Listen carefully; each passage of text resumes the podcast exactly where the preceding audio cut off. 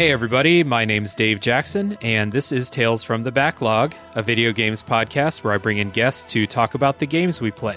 My guest today is a friend of the show, fellow Lord of Cinder, and returning for his second episode of the show from the Dragon's Dogma episode. Welcome back, Adam Rivera. Hello. Just like glitter, you thought you were rid of me, but I'm back. No, man, I found you stuck to every surface in the house, so welcome back to the show. I'm glad to be back. I had a lot of fun last time. Yeah, and that Dragon's Dogma episode was one of the more popular episodes of this show, so I'm glad to have you back to talk to you about Dark Souls 3, which is a game that I know you have a lot of things you want to talk about, I'm sure. Oh, yeah. Dark Souls in general, I got a lot of things to say. I think we might have even gone on a small tangent in the Dragon's Dogma episode. We did, yeah. We went on a little talk about how Dragon's Dogma should not really be compared to Dark Souls, even though a lot of people want to make that comparison. But today, We're talking about Dark Souls 3 and its DLC. And Dark Souls 3 is an action RPG developed by From Software and published by Bandai Namco in 2016. 2016, that was a long time ago. I thought it was more recent. I'm pretty sure I was a child then. I might, I'm 30-something years old, but I feel like, 2016 was so long ago. Yeah, I remember I got Dark Souls 3 as a present for graduating kindergarten, and now we're here. We're playing Elden Ring, and life is good. So I want to get into some just opening thoughts about Dark Souls 3 before we get into it. In particular, I think that Dark Souls 3 is one of the ones that's like maligned. Like Dark Souls 1 is like this sacred game for the community. Dark Souls 2 is very divisive in the community. And I feel like Dark Souls 3 is also pretty divisive, but maybe only within specific subsets of the Souls community.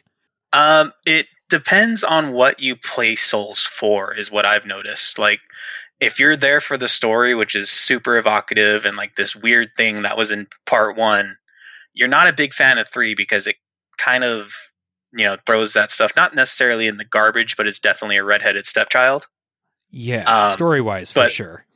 Yeah, the story, that's where that's at. The gameplay, though, if you play Dark Souls exclusively for the hitting things with swords, people love this game, and it's for good reason, because it's one of like the stronger mechanical entries in the series. Yeah, and that's one of the big takeaways I took, because I replayed this recently as I was like kind of getting my muscle memory ready for Elden Ring.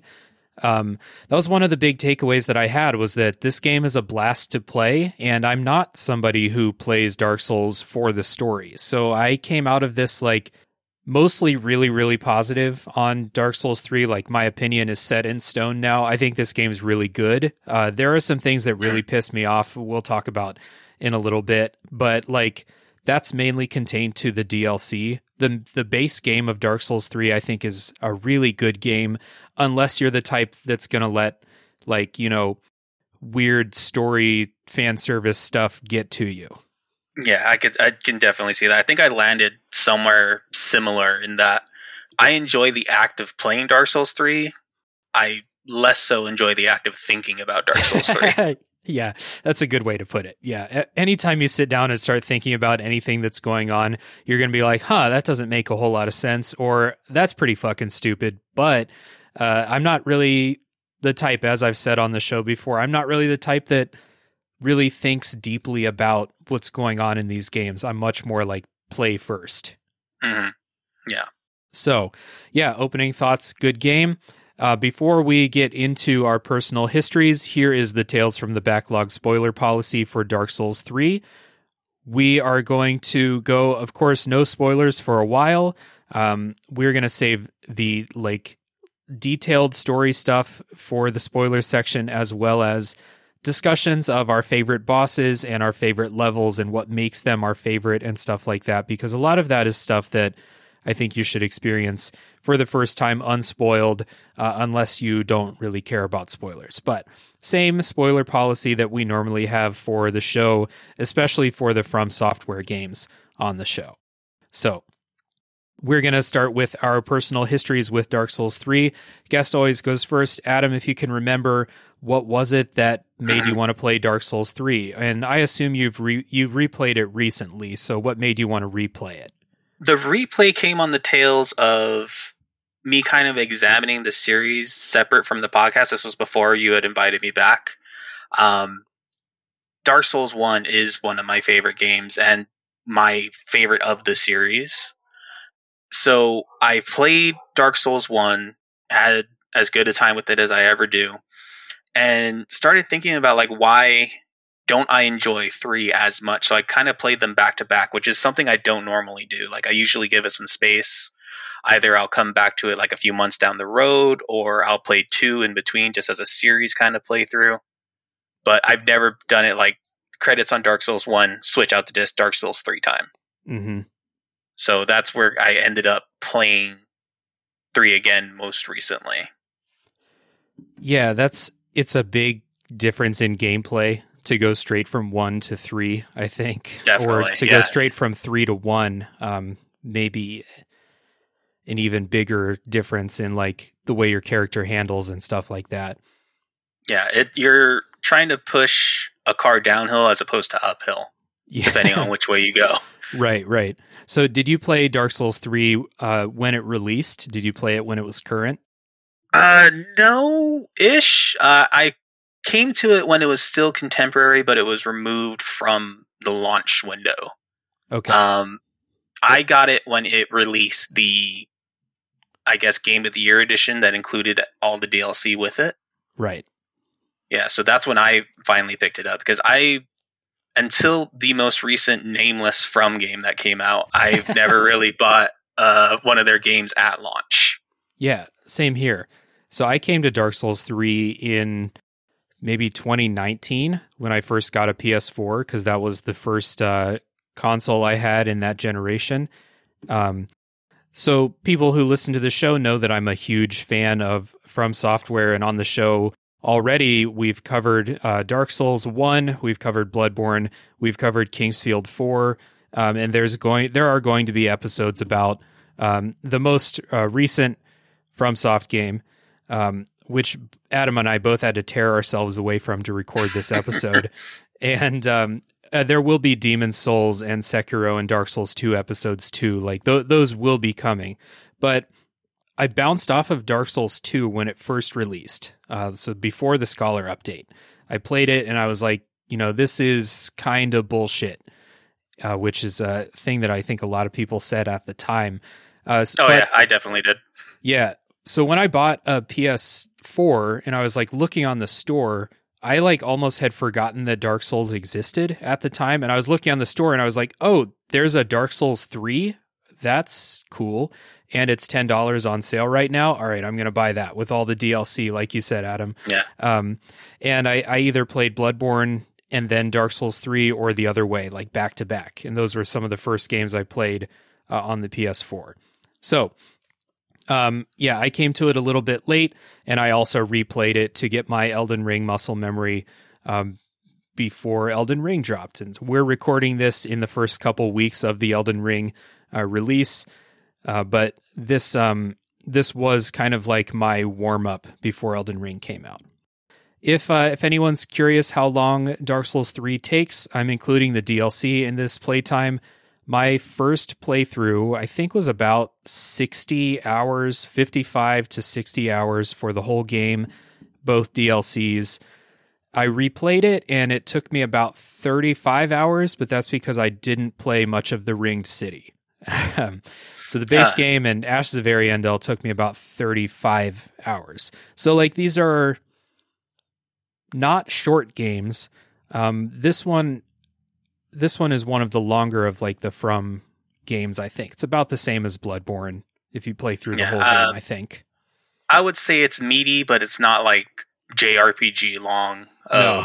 80 to 100 hours. It's not Elden Ring long. We can tell it's not Elden Ring long. Yeah. But it's, I would say it's longer than Dark Souls 1, shorter than Dark Souls 2, just by layout, or we'll get to this later, but I'd put it right in the middle in terms of length. Yeah. So I checked my PS4, says I've spent 95 hours playing Dark Souls 3. That's across 2 playthroughs. How about you, Adam? I've actually have more than 200 hours logged on this game.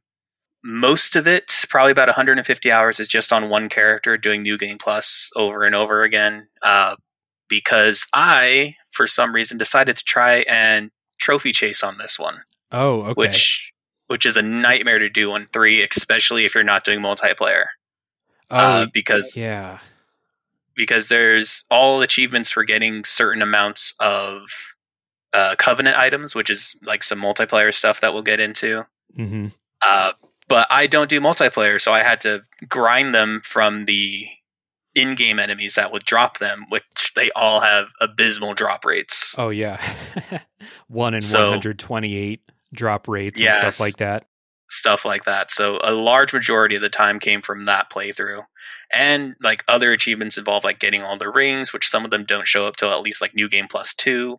So you have to beat it at least twice. Ah, jeez. Did you get that? That you're playing on Xbox, right? So did you get that master achievement or whatever they call it on Xbox? There actually isn't a platinum equivalent on Xbox. Oh, it's just got them all. Yeah, it's just if you look at the game, it'll say 100%. Right. So did you get all of them? Yeah, I am 100% on this one, Dark Souls 1, and Bloodborne. Okay, sweet. Good. I was going to say, that would suck if you put in 200 hours and you still weren't able to do that. Just to clarify, I didn't go full sicko mode and like do it all at once. Like this was spread out over like 2 years. Okay, that's good. Yeah. That sounds like something that could grind you down even in a game that you enjoy playing. Yeah, so if I do trophy chasing like that, it's never all in one sitting. Okay, right on. All right, let's take a little music break, and then when we get back to it, we will get into what Dark Souls 3 is all about.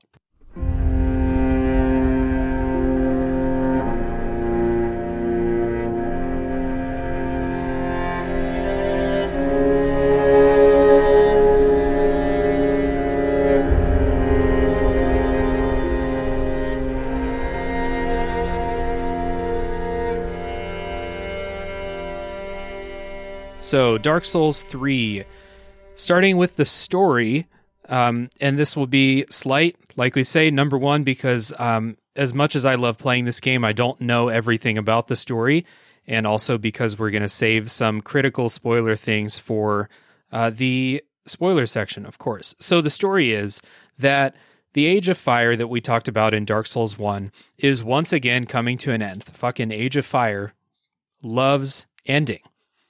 And so it's the same kind of loop that Dark Souls 1 was about. Someone needs to link the fire to prolong this Age of Fire. Let us continue having life the way we know it and stuff like that.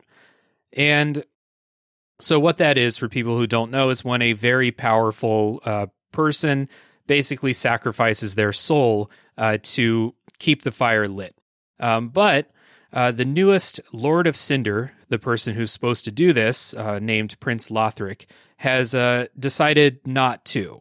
So what happens is a bell tolls, which is resurrecting all of the previous people who linked the fire, just trying to get anybody to go do this, right? Yeah. My impression is that when they brought back the older dudes, it was to somehow basically get Lothric to get in there, either by force or dialogue or whatever. But unfortunately, that doesn't work out. They all decide to go about their own business and it's left to us.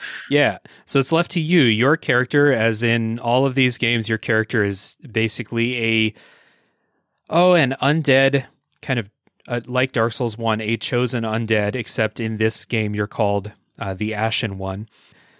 You are an undead who in the past has failed at this quest to become a Lord of Cinder, and they call you an unkindled. I'm just saying this terminology. I'm not 100% sure what it all means, but you are an unkindled. They'll keep calling you this throughout the game.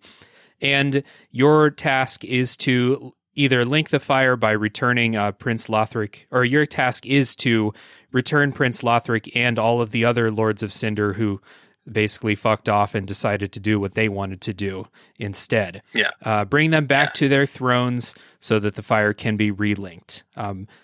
This story is told through cryptic NPC dialogue and item descriptions as always. So this is basically the extent of like what I know about what's happening and why it's happening. Everything else I know about the story is basically like just what's happening. Because I'm not, it is just not a part of me to sit down and read all these item descriptions and stuff. So Adam, how about you? When you play this, are you digging for lore, reading item descriptions and stuff like that?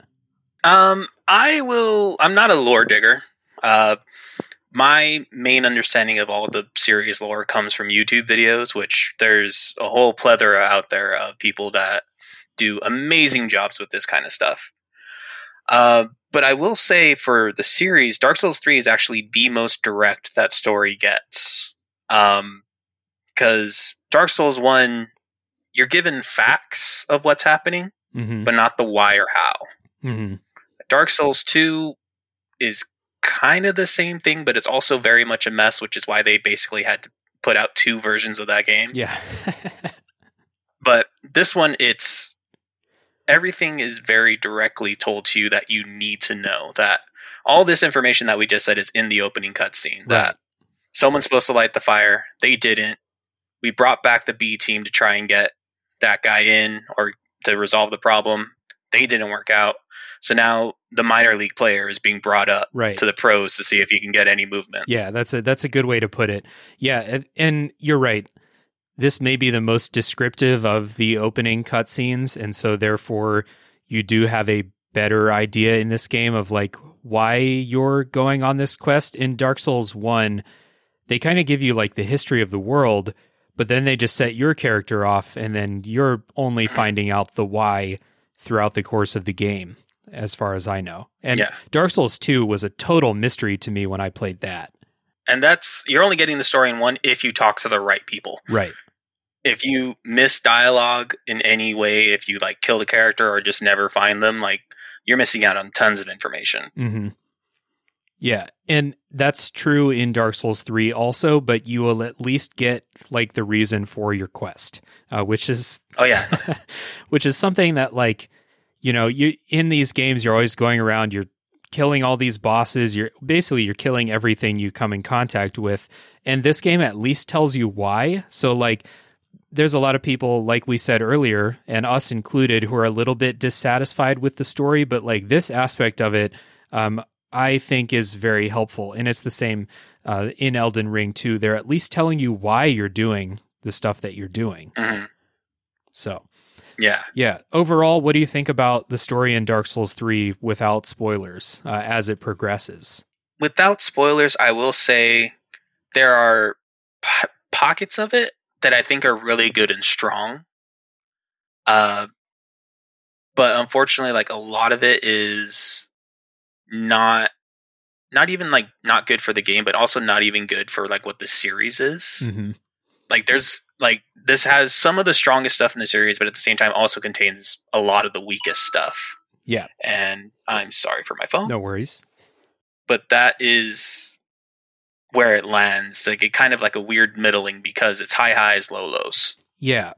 I think Dark Souls 3 has some very good moments, kind of like you said, of story as you go. Like a particular NPC's story will be cool, or like the story behind one boss will be cool.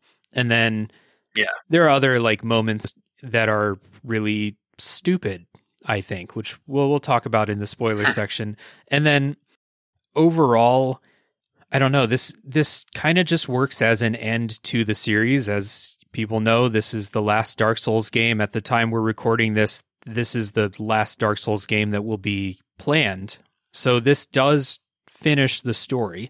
And I kind of like some of the storytelling in the environments that you're going through, especially in the DLC and stuff like that. I like the way that they show you what's happening in the story, but a lot of the beat by beat stuff is pretty forgettable on a level that like I wouldn't say about Bloodborne or Dark Souls 1 or I guess I couldn't say that about Dark Souls 2 because I don't remember much about the story there. But yeah, that's kind of what I think about the story here.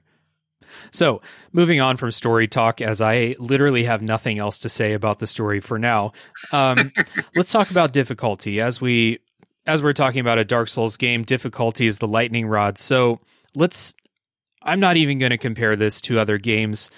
How do you feel about this difficulty relative to the rest of the Dark Souls series or maybe other FromSoft games?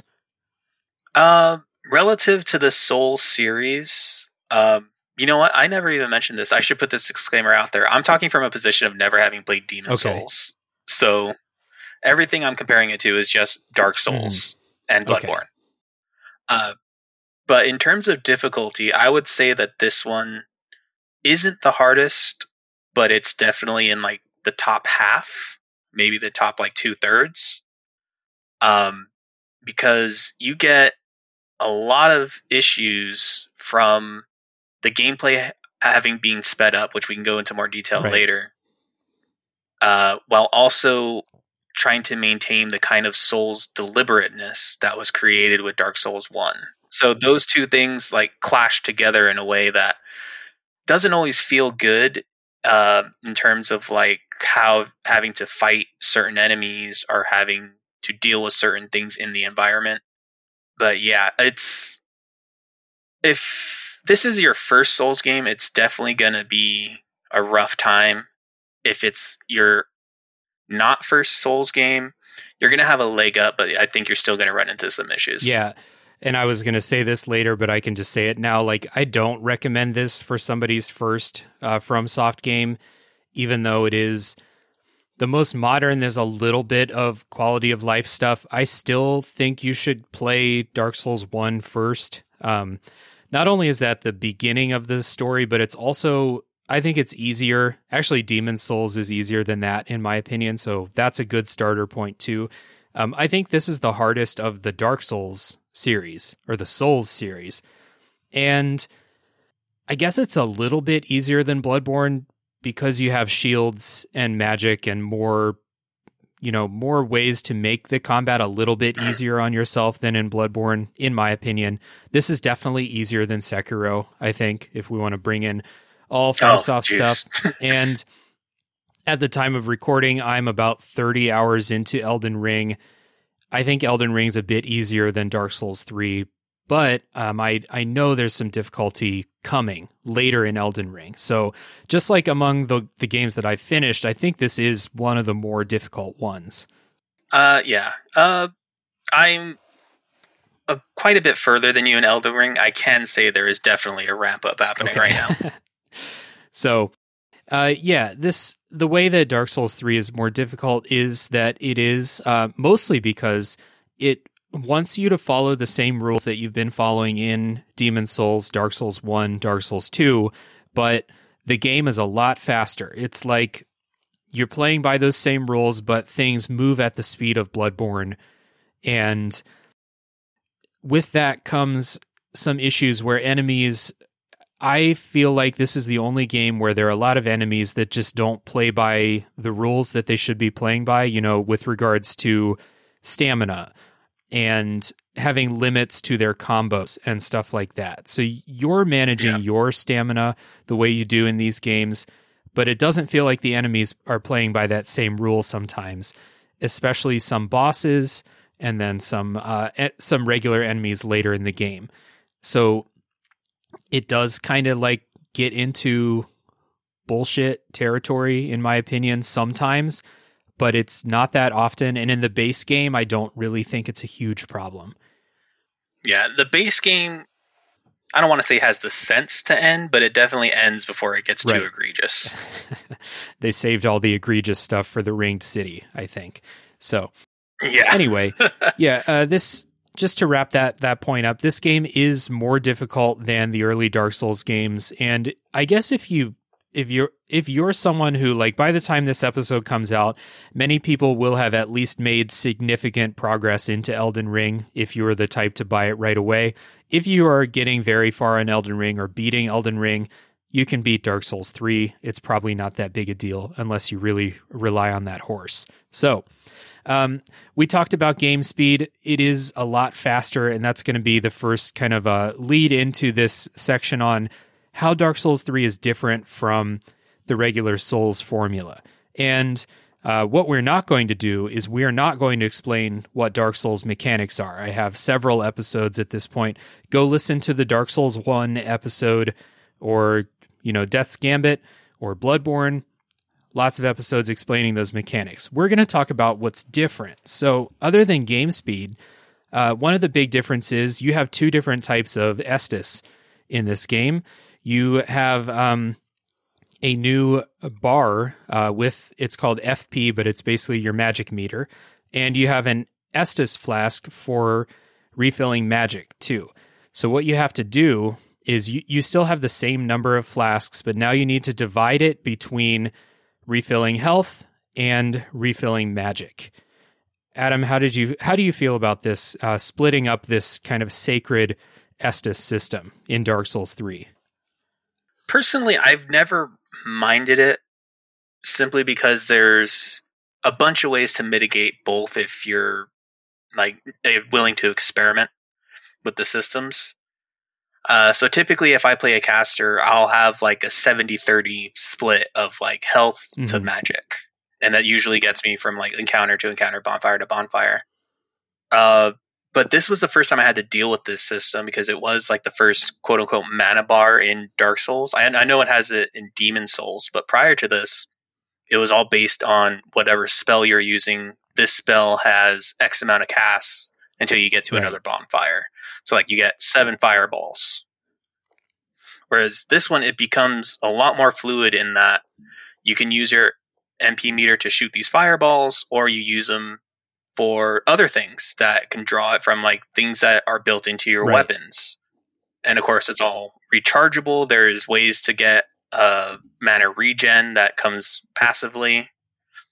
So it opens up a big avenue for experimentation while also kind of being a little more restrictive, because if you were a caster in the previous games, you could just switch to another spell and have more casts. Whereas this one, you're out of your bar, you're out of your bar.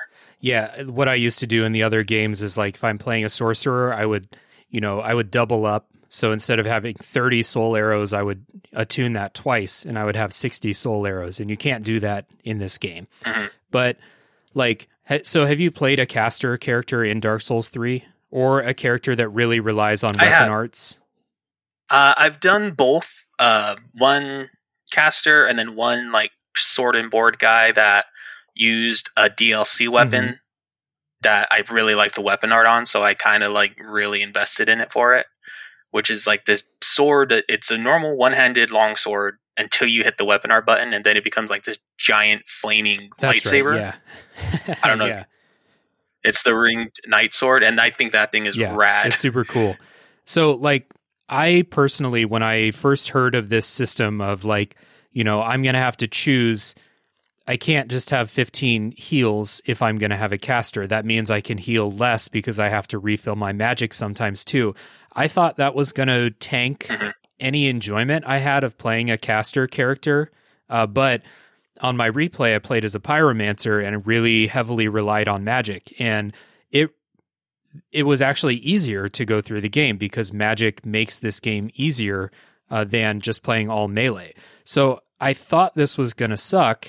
And I ended up being like, no, it's actually fine. It's not a big deal. How did you feel? I felt it was okay, too. I play casters kind of like just their archers, like be far away from whatever I can, as far as I can, and hit them before they can hit me. So it's like all about like stacking damage and killing things as quickly as possible. Right. So it was good in that kind of sense of balance. And like, I'm already speccing to cast as little magic as possible for the most effect. What the way I played it was I always had just a bunch of like kind of low cost spells, like your basic fireball as a pyromancer. And I would just throw a couple of those to soften up an enemy. And then by the time they got up to me, it only took one, you know, melee hit or 2 melee hits to take them down. So I didn't go like full casting all the time with my most powerful stuff. So I was still able to have, like, you know, if I have 15 Estus, I was still able to go like 12 healing Estus and 3, you know, magic Estus, basically. So I know with that playstyle, it wasn't so bad. And then maybe if you're playing as like a faith-based character, if you have a bunch of healing spells, then you can use magic for that and stuff like that. But I didn't really think this was a big deal. The other thing this FP controls, which we mentioned before, is every weapon, and correct me if I'm wrong, every shield too, right? Every shield, or is that only in Elden Ring that every shield has a weapon art? Yes and no. It depends on how you want to look at them. Because some shields, their weapon art is the ability to use whatever's in your other hand without having to two-hand it. Gotcha. Because typically if you want to use the art that's on your sword in your right hand, you would have to hold it in both hands and then use the weapon art button. Whereas some shields, they just allow you to skip that step. But like some shields have like a shield bash. When you press L2 instead of parrying, some shields will have a shield bash and some shields will parry.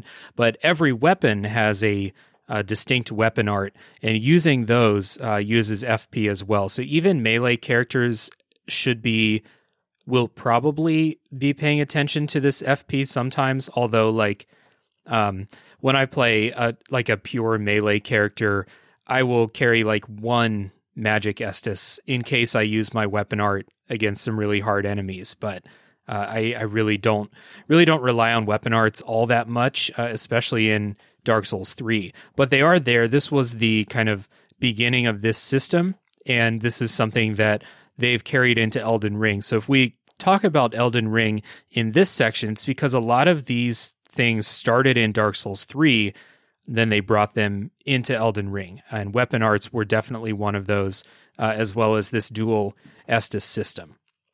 Oh yeah, it's a great success in Elden Ring. Like for Dark Souls 3, I could probably count on the times on two hands how many times I used a weapon art in my first playthrough, just because I didn't think they're that useful. And then FP was another resource I didn't want to have to worry about like maintaining.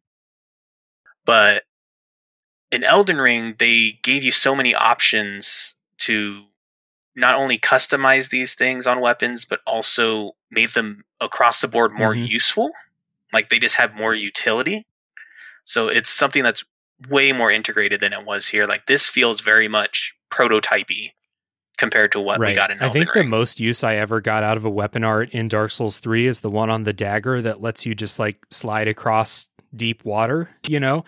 Like I never really used weapon arts in combat all that much, but the dagger has one that makes you do this quick step, and you, instead of like mucking through these, you know, poison swamps, you can basically just like skate across them using the weapon art. That's about as much as I use them in Dark Souls 3, but some of them are really cool. So another thing that has been, I think, been slowly increasing throughout the series is that Dark Souls 3 has a lot more bonfires than Dark Souls 1 especially, but I'm pretty sure it's got quite a few more than Dark Souls 2, like per area.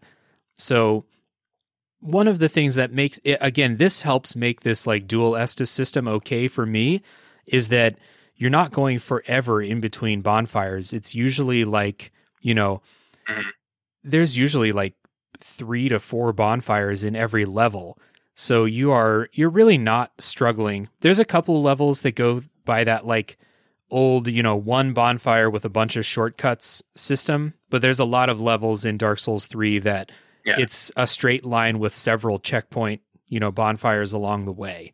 And that really helps with this dual Estus system. And it really helps with how many more enemies I think you fight, like just generally how difficult it is, I think. Yeah, this is something that was a carryover really from the design of part 2, where it wasn't like Dark Souls 1, you're designed to try and marathon it, like try to survive to the next bonfire. Dark Souls 2 and 3, you're sprinting between bonfires. Like you'll have 1 or 2 very intense encounters that'll likely drain a lot of resources, But the next bonfire is like right around that corner. And like every boss gives you a new bonfire, which is something that Dark Souls 1 didn't do. That is a hard rule in Dark Souls 3. As soon as you beat a boss, it will give you a bonfire.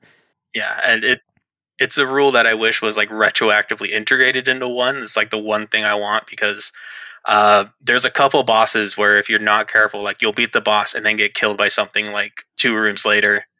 That's obviously there to kill you. And then Dark Souls is Dark Souls. You'll lose your souls. Then you're nervous for getting all the boss souls back.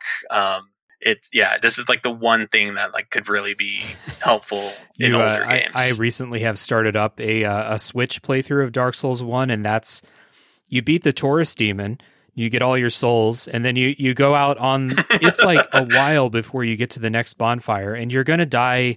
I always die to the rats under the dragon bridge, and you have to go all the way back to the Undead Burg bonfire before you can like get back and maybe make it to the Undead Parish bonfire.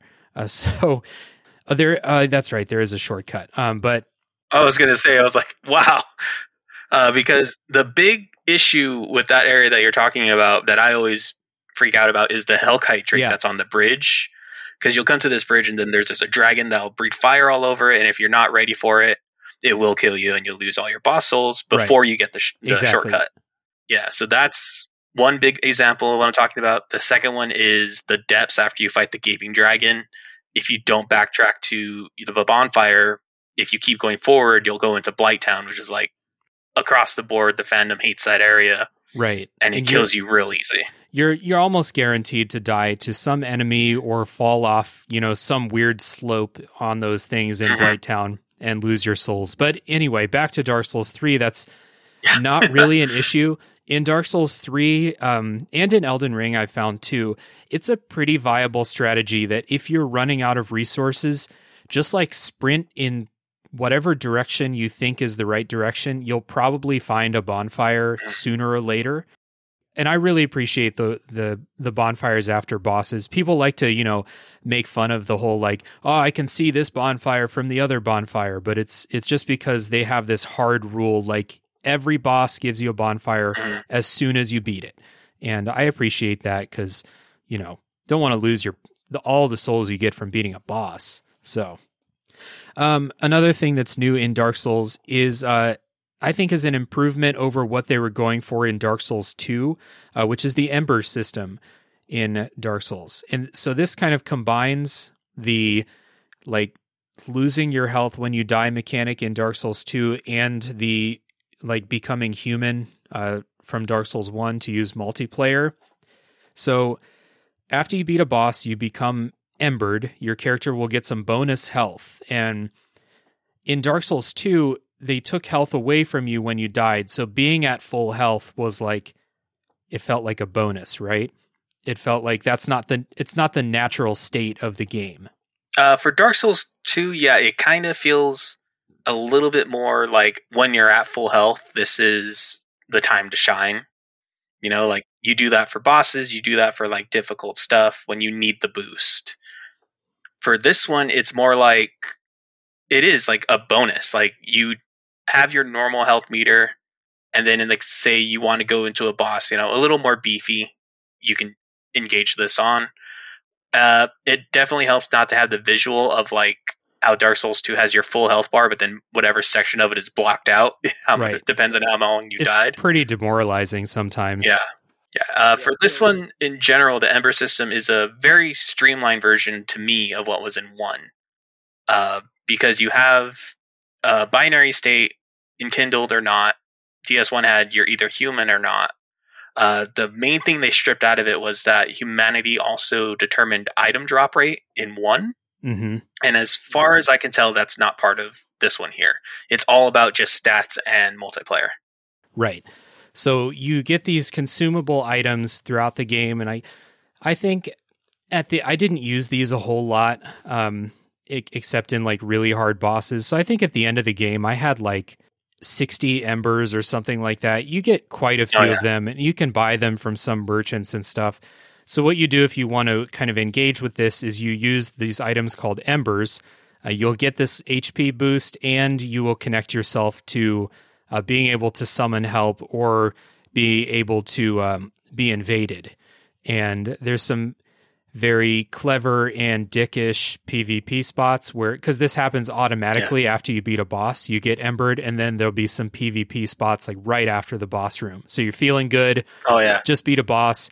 Then as soon as you step out, you get invaded. And yeah, there's one spot in particular that is like the PvP zone, simply because like it's a very flat, wide area, and it is immediately after a boss room. Yep, and you're talking about after Pontiff Sulyvahn, right? Yeah, after Pontiff Sulyvahn, there's like, it already looks like a stadium arena type thing. So you're coming out already enkindled, you know, like I don't think I've ever gone through there and not been invaded. Yeah. And I'm just not looking for that, but it just happens. Yep. Same. I remember my first playthrough, that boss was so hard for me and I was in such a good mood. I got, you know, I was embered up, feeling good, go outside. I immediately get pulled into a fight club. There's like 7 people in there and it was a disaster for me. So yeah, that is the embering system. I think it's more intuitive than the humanity system in Dark Souls 1. And I think it is it makes you feel better than the health system in Dark Souls 2. So yeah. Let's take a little music break. When we come back, we'll get into a few kind of nitty gritty changes and then a couple of big ones for Dark Souls 3.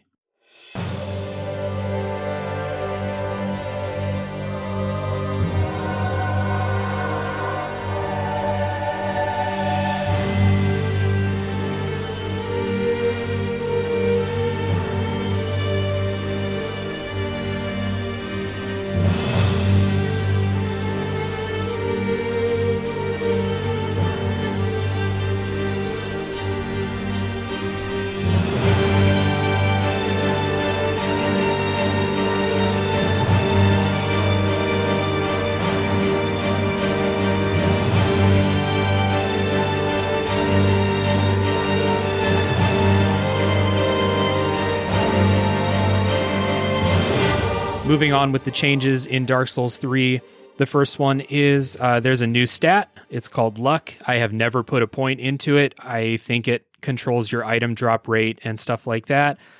There are also some weapons that scale with it, but from what I hear, they got nerfed in some patches, so I never tried it. Have you ever messed with Luck at all?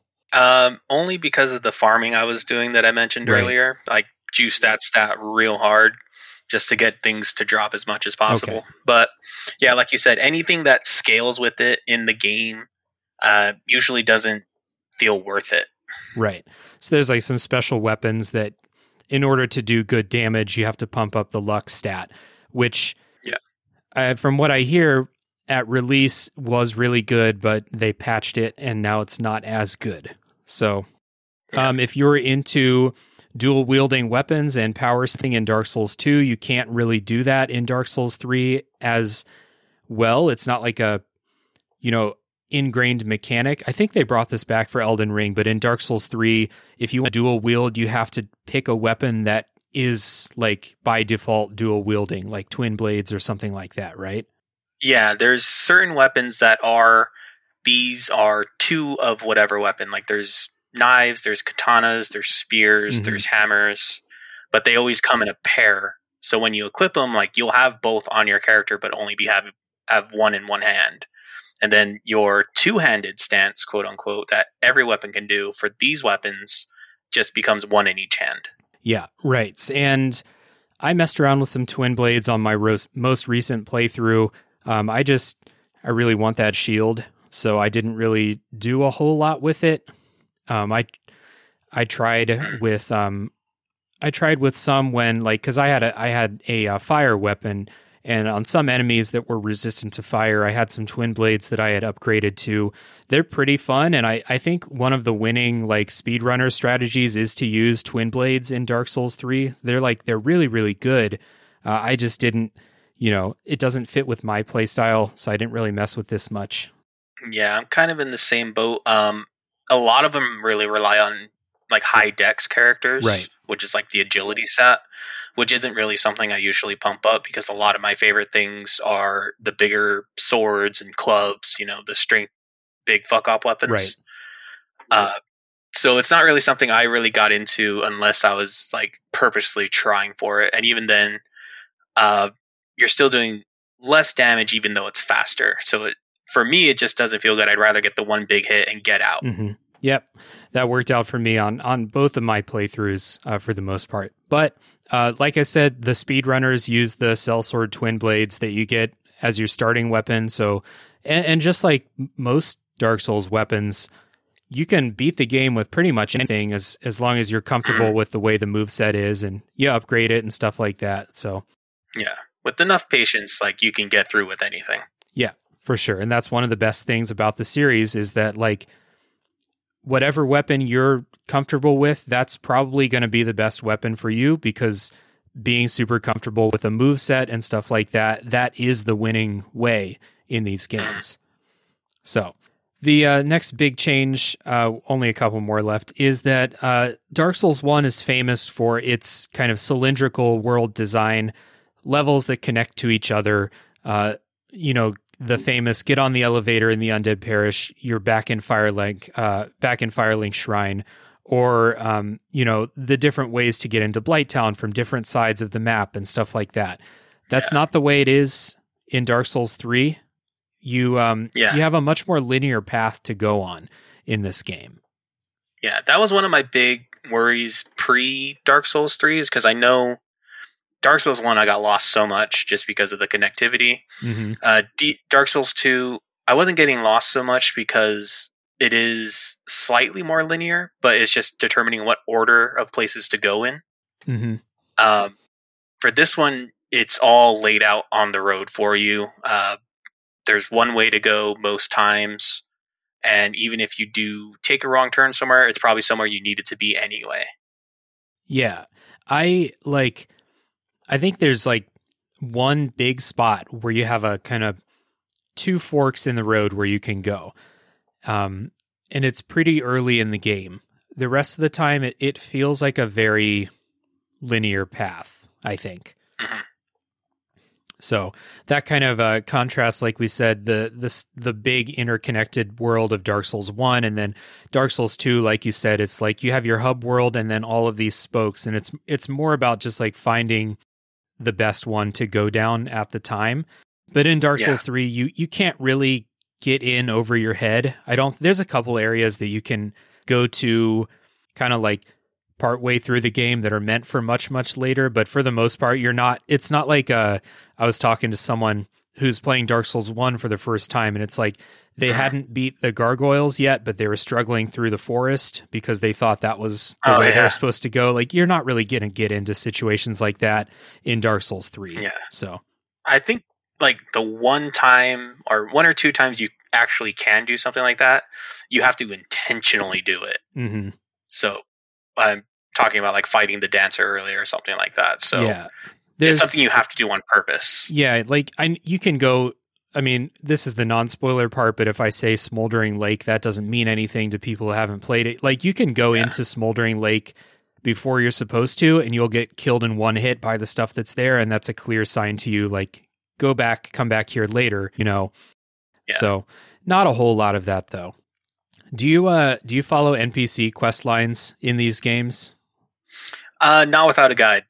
They are notorious for a whole lot of what am I supposed to do? What's happening that isn't being shown to me?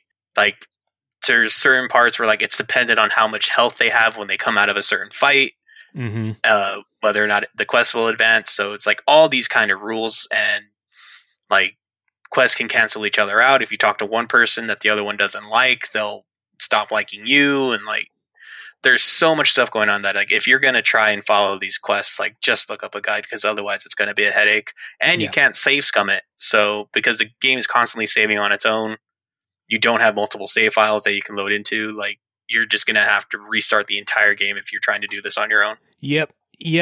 Totally agree. And like, I think I've said this before, but I play all of these games with guides and I recommend that that other people do too. You're just going to miss too much stuff if you don't play with a guide.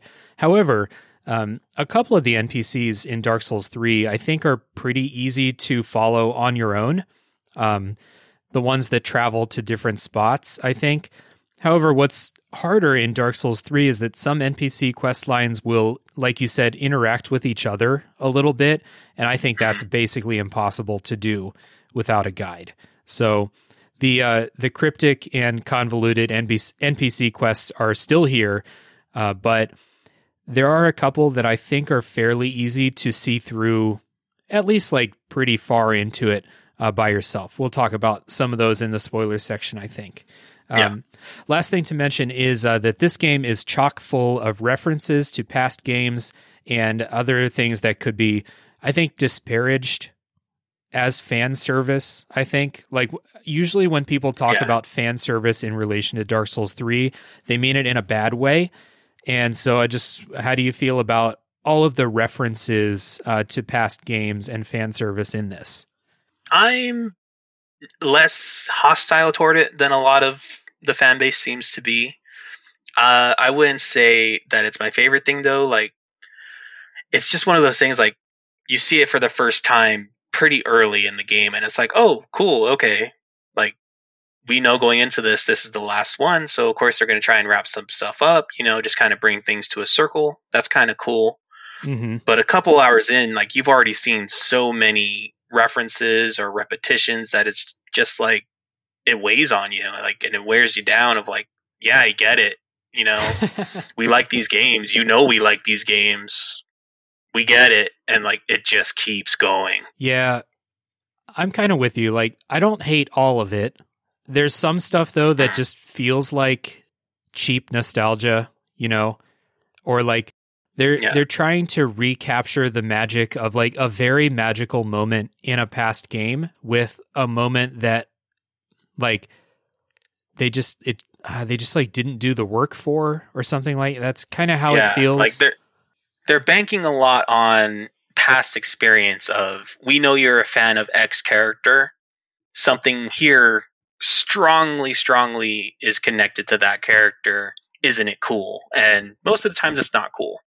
Yeah, or something here just straight up like looks like that character or is that character, you know? And so there's a lot of it that's like, you know, there's no reason for this to be here other than fan service. Sometimes there is a good reason for things, for that stuff, but a lot of times, like you said, there's just so much of it that a lot of times, like by the end, I was also kind of sick of it. And I think a big moment that they were going for in the end did not land for me, but we'll see. We'll talk about that in the spoiler section. There's just so much fan service. There's going to be stuff that I think you like if you played all the games, and there's going to be some that you're like, really, did you have to do it like this? Like, you couldn't come up with a new idea for this character, you know?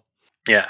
So, yeah, that is some of the changes to the Dark Souls formula, and kind of coming at it from someone who's played the other Dark Souls games. This is what you can expect in Dark Souls 3.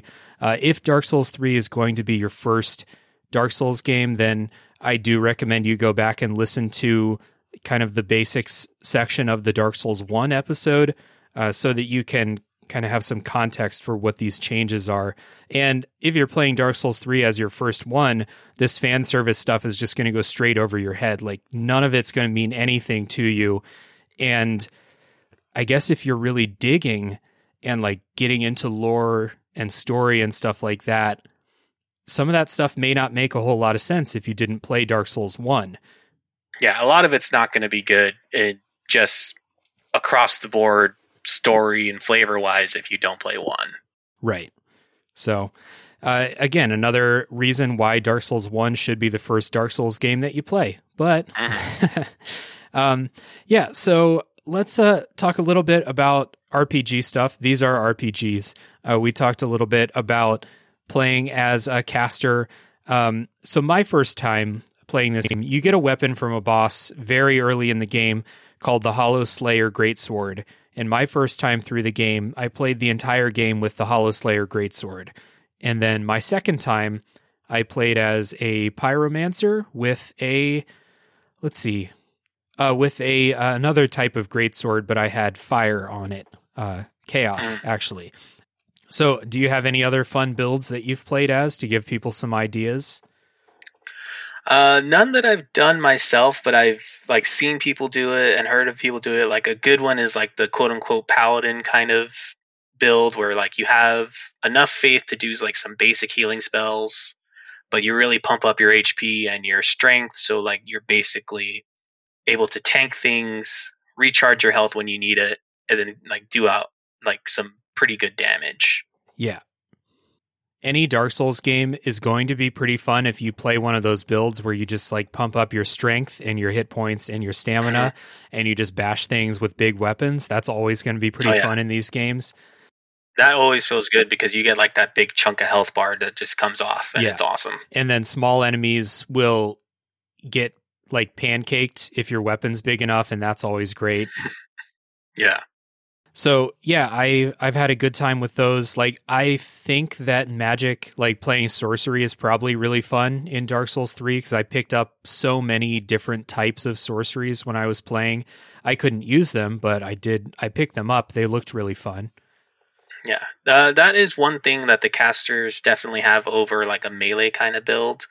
You get a lot of toys as a caster because it'll have stat requirements, but it's all probably for the stat you're focusing on anyway if you're a particular kind of magic user. So if you're playing a sorcerer, like all the spells are going to be intelligence. If you're playing like the paladin, like I mentioned, a lot of it's going to be based on your faith, which again, you're going to be pumping up anyway. Yep. So you have all these different spells that you can try out, and they're different kind of utility. Like one is just, hovering things around you. So when things get close, it shoots them. You have your magic missiles that are kind of standard. You have area effects. And that's all to say, like, you also have your melee class, but they don't have as much, as many options as, like, you would as a caster. Yeah. But you're more than likely doing bigger damage. Yeah, your options when you're playing melee are, like, what weapon you're going to use. And I think Jack and I talked about this in the Dark Souls 1 episode where like and in the Bloodborne episode too, because people say Bloodborne doesn't have variety in the way you play, but different weapons feel very different, especially between like, twin blades like we talked about earlier, or playing with a, a big smash weapon. That's going to feel really different to play. So you can definitely get basically any kind of like, game feel that you want depending on what weapon you pick. Definitely, like, you do have options in terms of melee build. The thing is though, like, they require investment as opposed to like how the sorcery ones do. Like, you can switch out spells as long as you have the stats and use whatever spell you want, and it'll scale accordingly. Weapons though, like, you got to upgrade them if you want them to be viable. That's later in the game. If you want to use a new weapon that you found, later in the game, you have to upgrade it before you could even try it out on things to just get a baseline of what kind of damage it's doing. Yeah. Yep. So like that's totally true. It's a bigger resource thing to do a new weapon in a melee build as opposed to just trying out a new spell. That's true. And it's a Dark Souls 3 is a lot more generous, at least with upgrade materials, especially like the super high level materials, Titanite slabs. It always sucked in Bloodborne or the previous Dark Souls games where you're like, I found this really awesome weapon, but I know I've already used all of the, blood rocks in Bloodborne, so I can't upgrade this to max without, buying a new one for a ton of insight or something like that. In Dark Souls 3, they're a lot more generous with that, so you can, I think there's like 6 that you can get through the main game, maybe even... maybe with the first DLC too, but I had like 6 or 7 Titanite slabs, which means I can fully upgrade 6 or 7 different weapons. And that's really cool. I'm glad they did it that way. Yeah, they definitely heard the complaints or notes or whatever in regards to, hey, you're giving us new toys, let us play with them, especially when the DLC comes out. Yeah, for sure.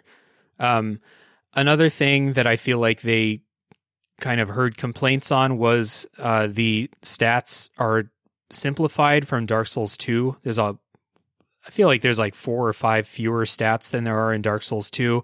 The most notable one, maybe I'm hyperbolizing there a little bit, but the most notable one missing is adaptability, which controlled your iframes when you dodge. That's gone.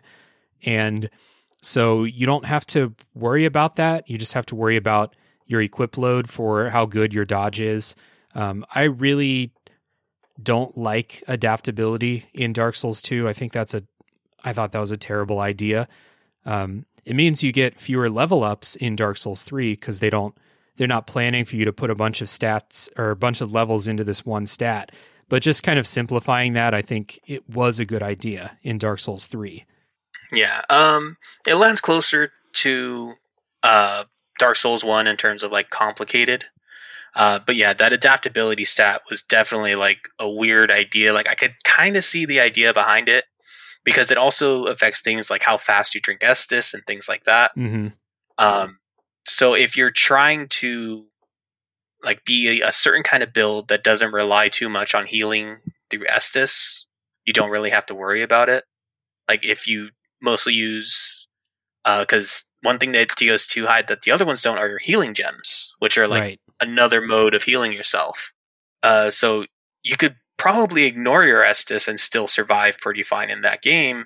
Here, it just wouldn't make sense because Estus is the main healing thing. You don't have healing gems, and you won't have any healing other options unless you're a faith kind of character with healing spells. Right.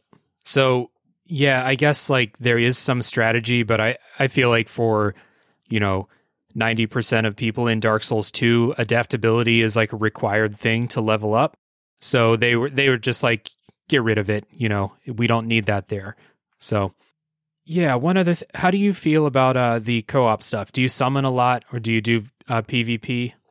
I don't, just because I have like a predisposition to not liking multiplayer games. Mm-hmm.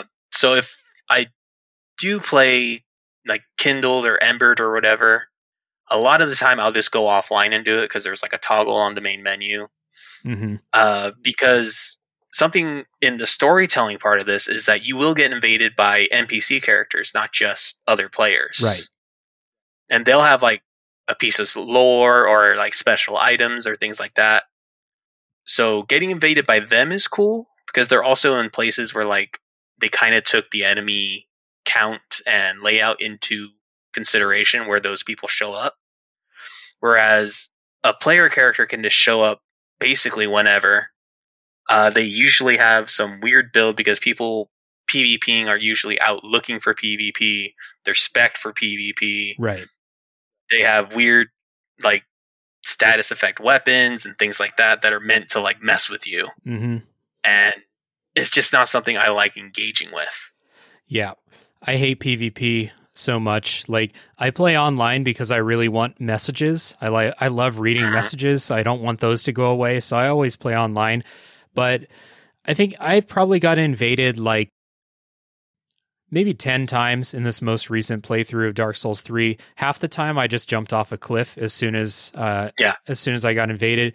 Or a lot of times when someone runs at me, I'll just do one of those gestures like point down or like rest or like lay down, and I'll just like refuse to fight. So I'm kind of like, you invaded my game. You're looking for fun. You want to have fun with this duel. I'm not going to let you have fun this time. Fuck off. That's kind of how I approach getting invaded. Yeah, my favorite thing to do, if it's available to me, is find a cliff and literally wait for them to be next to me, ready to hit me. And then just jump off. And then jump right off. Like, make sure they watch me do it. Yeah. So they know that I did not want to be in this situation. Yeah. For sure. I like doing the pacifist thing of like, the one where you just like lay spread eagle on your back. Sometimes I'll just do that. Oh yeah. But yeah, jumping off a cliff right when they think like, okay, it's go time.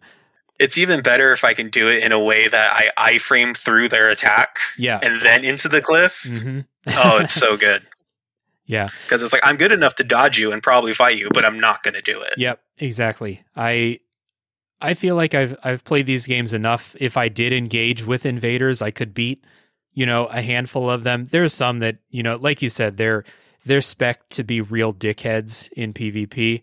I'm not going to deal with those people, but like I could beat some invaders, but I just don't like it. I don't like the idea of someone interrupting this like sacred solitary experience that I'm having in these games. So I do not give you any enjoyment at all.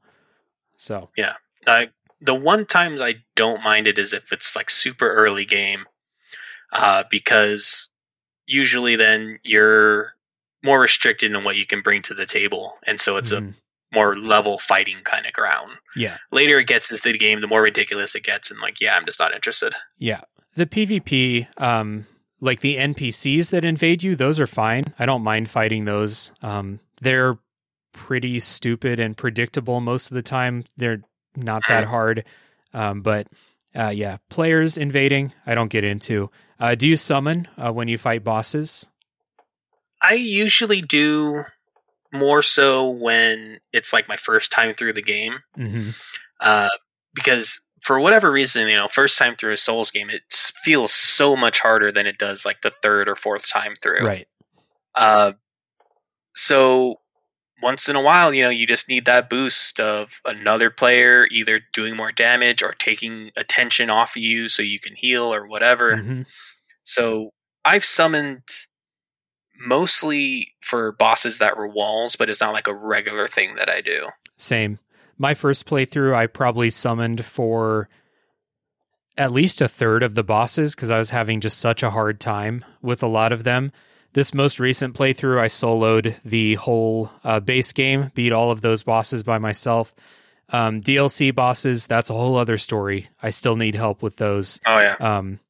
And do you ever put your summon sign down to help other people? I haven't.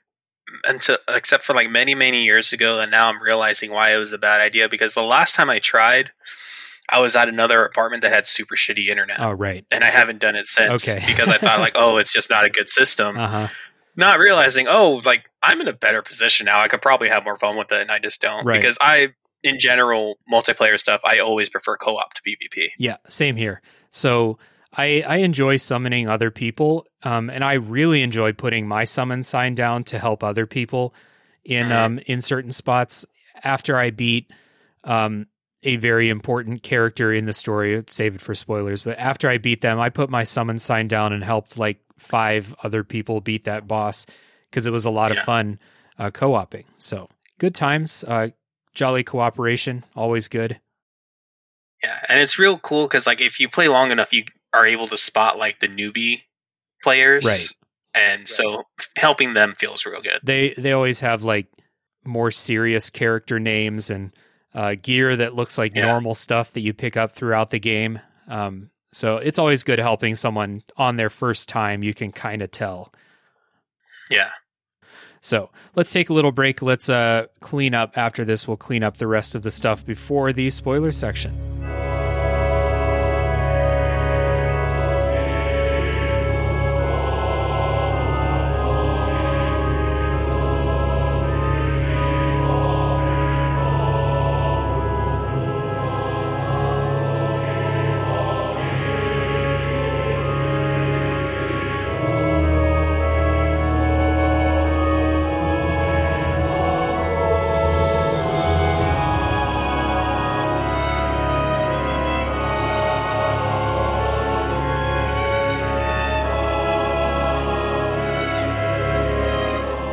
How do you feel about the boss fights in Dark Souls 3 as a whole?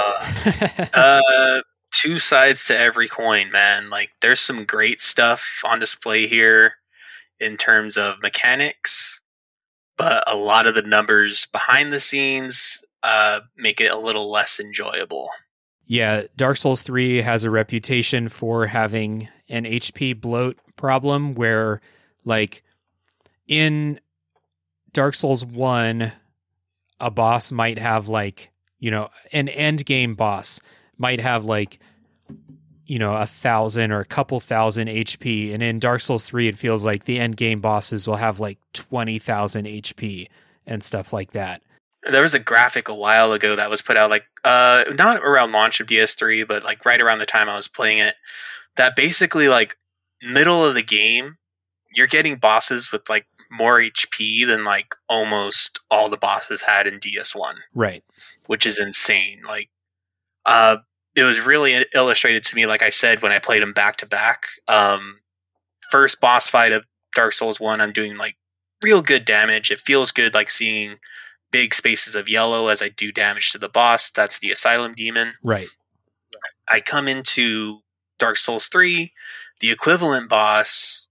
I'm like chipping away at him. I'm playing the same starting class, using the same strategy, and it just doesn't feel as strong. Right. There are bosses in Dark Souls 1 that if you have a really powerful weapon and a really strong build, you can beat them in like 4 hits. And that never happens in Dark Souls 3. Yeah, unless you're like stacking stuff that like as a new player you won't know exists. Right. Yeah. Like it's basically like a, I forgot the word for it, but like a special trick that if you know what you're doing, you know how to line up the weaknesses, you know how to line up stacking effects, you can get that effect going. But you didn't have to do that in Dark Souls 1 to see that kind of damage. Right. Like, if you just put your stats right and had the right weapon, you're going to be more than okay. Right. Now, someone listening to this may think, like, okay, the bosses in Dark Souls 3 are much, much more difficult in general because of this, right? And I kind of disagree with that. As I've been replaying through the series, I don't think that the base game of Dark Souls 3, the bosses are appreciably like way more difficult than stuff in Bloodborne or stuff in the hardest bosses in Dark Souls 2. Even Dark Souls 1, I still can't beat Ornstein and Smo by myself, but I beat all the bosses in Dark Souls 3 by myself. And that may have something to do with, you know, how agile your character is and how quickly you can move around and stuff like that, perhaps. But I think there's one boss in the base game of Dark Souls 3 that people say is like an insane challenge. I think there's basically one. The DLCs, that's something completely different. We'll talk about those in a second. But the HP bloat didn't translate to like me having an impossible time in Dark Souls 3, not as much as you may expect from the way that we introduced this topic. I don't know how you feel about that. Yeah, it's still manageable. Like, it's just something that stands out when you play them back to back, like I said. For sure. Yeah. Big issue is because it doesn't make them harder because, they're doing less damage and, you know, it's just, numbers are bad, but like it becomes hard because you have to play at the same level over a longer period of time, if that makes sense. Yeah. Like in the DPS race of these boss fights, you're kind of always on the losing side because they will have more health than you do. They can take more hits than you do. And you almost always don't have enough healing to like outlast their bar unless you're good at dodging or good at managing your stamina to block. Yeah, you do need to be maybe a bit more skilled in Dark Souls 3 than you do in most of Dark Souls 2, and then definitely in Dark Souls 1, I think. Trying to think of, some DLC bosses excluded from Dark Souls 1. I guess if you put the average Dark Souls 3 boss in Dark Souls 2 or Dark Souls 1, it would automatically be one of the harder bosses, I think, just from move sets and how fast they are and stuff like that. Oh, speed definitely would be a big factor. Yeah, so if you're thinking about it that way, then they are a bit more fun or a bit more difficult. I think a lot of them are really fun, though, in Dark Souls 3. Like, I think I could pinpoint a couple that I think suck, but I had a good time fighting most of them. Yeah. The issue for me, I have a good time fighting a lot of them as well. It just becomes that thing of like the fight goes on too long and like I lose like metaphorical traction and the fight goes south. Right. And Dark Souls 3 is when From really started to fall in love with like bosses with multiple health bars and multiple phases. There's some that have like 3 phases, and it starts to get a little bit ridiculous if you're fighting them over and over and over again, you know, like Phase 3 is the part that gives you trouble, but you always have to do Phase 1 and 2 as well. That starts to get old for sure, and yeah, they for sure fully leaned into that in Dark Souls 3. Maybe I want to say like at least half of them have at least 2 health bars or 2 or 3 distinct phases that they go through. It definitely feels that way. They definitely all feel like I said, like that it's just too much sometimes. Like there's one boss in particular, it's in the DLC, so it doesn't apply to the main game. That's like, it's a real issue of who finds this fun. Like, cause it just goes on so long. You have to replay it so many times. But yeah, that's a real egregious example though. Like that's the worst of the worst. Yeah. Overall, like I said though, it's a matter of just learning your combos, learning your tells and animation signals, and just kind of like managing your health and stuff like that. Like I said, but again, it's the longer period of time aspect for me that really chafes me. Yeah. Well, since we've brought up the DLC a few times here, let's just talk about the DLC and kind of lay out how we feel about those. I'm curious how you feel. There's 2 DLCs. The first one is called Ashes of Ariandel, and just from a quick memory search, that one has 2 bosses and what I feel like are 2 main areas to it, maybe 3. And then there is The Ringed City, the other DLC pack, which has 4 bosses and maybe 3 or 4 main zones. The Ringed City is a little bit bigger, more substantial. I think that going through the levels in Ashes and Ariandel is fun, and I think the bosses suck. And then I think I have actually when I first played, I thought the Ringed City was pretty fun, difficult but pretty fun. And now I hate the Ringed City. I think it's the worst thing that From has ever made, the Ringed City DLC. And that made me so nervous for Elden Ring. I thought like, are they just going to like blow this up into an open world? Cause that's going to fucking suck, but they didn't. So how do you feel about these DLCs? I will say scenery wise across the board, it's awesome. Yeah, totally. There's so much cool imagery here. There's like the world rotting away in Ashes of Ariandel. Even like the whole place is also snow covered, which is really cool. Like From does awesome snow levels. Mm-hmm. The Ring City DLC, you start in like this sideways city that's collapsing on itself, which is awesome. Slight spoiler, but whatever. Like the Firelink Shrine from Dark Souls 1 shows up. There's monuments from Dark Souls 2. Like it's this real cool, like world collapsing in on itself, mm-hmm. kind of like deserted world.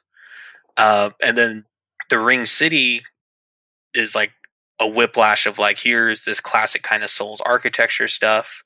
It's not as good as some of the stuff like that it looks like the Anor Londo stuff, but like the end boss arena, I think once you know the story behind it, is really cool and evocative. Yeah, you're right. There is a lot of evocative and cool imagery, and like the environments that you're going through are very cool visually. I think that's the best thing I could say about the DLC. Yeah, I was just going to say, I think that it is a hate fuck difficulty level across the board in the Ringed City. It feels like you're supposed to go through this co-op. Like it feels like only the best players could beat this whole thing by themselves.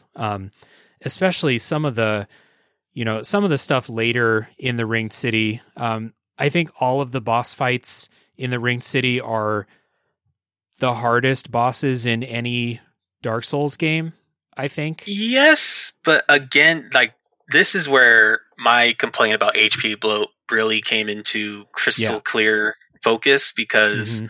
that's the reason why they're hard, is like they take so long to fight. And they're super dangerous too. So to beat some of these, and like to be clear, one of the bosses in the Ringed City is my favorite boss in this entire game. You just have to play it perfectly, and I don't think that that's like, I don't think that's as fun as it could be. Like I got to be able to make some mistakes in here instead of executing perfectly for like a fight that's going to take like 15 minutes to beat. Yeah, and then like it kind of runs counter to the things that From set up to make things easier, because like you have summoning that's meant to help you, but right, in a world where bosses already have too much HP, if you bring a summon in, they get an HP boost. Right. So it becomes, in a lot of cases, even harder to do if you try and look for help. Right. Yeah. So visually, the DLCs are cool. Like I said, the first one, Ashes of Ariandel, I actually do like going through the levels and like seeing what's going on there. I enjoy that quite a bit. That one has two bosses. One of them I think is just not like fun or interesting in any way. And the other one I think is bullshit. Basically, I think it's too much for Dark Souls 3. The worst boss they've ever made, in my opinion. It's in the wrong game. We'll just say that. That's how I feel. It again, kind of trying to capture your good feelings from another game in Dark Souls 3, but it's just too much in this DLC. The final boss of Ashes of Ariandel. It's I like it, but it's just too much. Therefore, I don't like it. It's double like egregious to me because A, the mechanics are in the wrong game. Right. But B, like you're invoking two stronger characters from two better games and two better fights. Right. Yep. Yeah. So DLCs, they're more Dark Souls. So if you like Dark Souls, more Dark Souls is good. But I think these DLCs together, these are the worst content that From has ever made, especially in the modern era. I mean, maybe, you know, an Armored Core game is less fun than these, but of the Souls series, I think these are pretty comfortably the worst things they've ever made, I think. Yeah. Yeah, I could get behind that. Cool. So let's get into our final thoughts about Dark Souls 3. Time to wrap this up and get into spoiler time. Adam, what do you think? Like, what do you want people to know? How do you feel about Dark Souls 3 as a whole? Who are you recommending this to, if anybody? I'm recommending this to the person who I already recommended Dark Souls 1 to, and they liked it. Like, this makes sense in terms, because of all the fan service stuff we mentioned. This makes sense as a direct sequel thematically to Dark Souls 1. Mm-hmm. And then it makes the jumpstart into here's a more modernized Dark Souls, like with some quality of life stuff, with better graphics, things like that. So I, again, would place this in a game that I like. But it's not my favorite of the series. It's not one I would recommend to someone first if they want to get in the series. Mm-hmm. Like I said, I think I said this at the very beginning. This game is fun. I think this game is pretty good. I think it's my least favorite. It's definitely my least favorite in the Souls series, and I think I like this more than Sekiro. But that's a weird thing to say because my least favorite Souls game is probably still in my like top 30 to top 50 games of all time.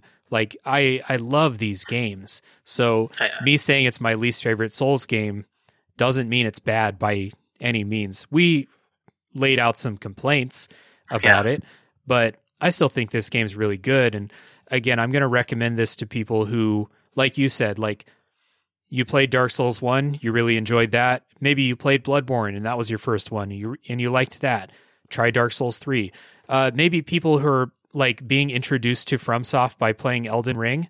If you really like your time with Elden Ring, go back and play Dark Souls 3. There's a lot of these ideas from Elden Ring that started there.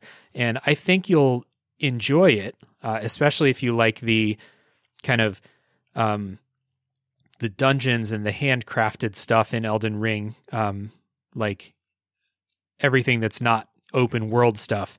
I think you'll find something to like here in Dark Souls 3. But for a newcomer, probably not. I still recommend Dark Souls 1 or the Demon's Souls remake, I think is a great starting place. But yeah, pretty good game. Yeah. I keep forgetting that Demon's Souls remake exists. Yeah. Well, yeah, PS5, PS5 exclusive. Yeah. It's going to be tough for some people to get their hands on it. So, yeah.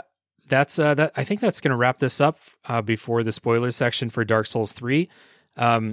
If you're going to tap out now because you don't want to be spoiled on story stuff or specific, boss talk, thank you for listening this far. If this episode was enjoyable for you, please consider leaving a rating and review on your podcast platform of choice, specifically Apple Podcasts, Spotify, Podcast Addict, Good Pods, wherever you are listening. If it allows reviews, that's very helpful for me, and give some feedback too. I also have a podcast called A Top 3 Podcast, where each week we pick a topic, or each episode we pick a topic. We give our top threes in that topic. That show's a good time. All social media links and Top 3 Podcast stuff is down in the show notes. Adam, do you have anything you want people to look for to find you online? I am just a dude that exists on the internet. I don't really contribute to it. But if you like my particular kind of brand of just existing, my Twitter and stuff exists. Most of my handles are either BooyahBoy88, BooyahBoy, or Desba. I can give all the show links to just go in the description for later, because I know I made these things based on things that I made in middle school, so the spellings are all weird. Yeah, gotta love that. I some of my middle school and early high school screen names are still floating around in various online IDs that I have too, and it's a trip. So yeah, I'll put, if you want, I'll put your Twitter and stuff down in the episode description too. Yeah, that worked. Cool. Another thing is just at the time of recording, I have a Discord up and running for Tales from the Backlog and A Top 3 Podcast, where if you want to come in and chat with us, chat about the episodes of Tales from the Backlog. If you want to talk about Dark Souls 3, if you want to talk about the most recent episode of A Top 3 Podcast, or just life in general, come on in and hang out. You'll find an invite link in the show notes as well for the Discord. We are going to take a break. When we come back, it's spoiler time for Dark Souls 3.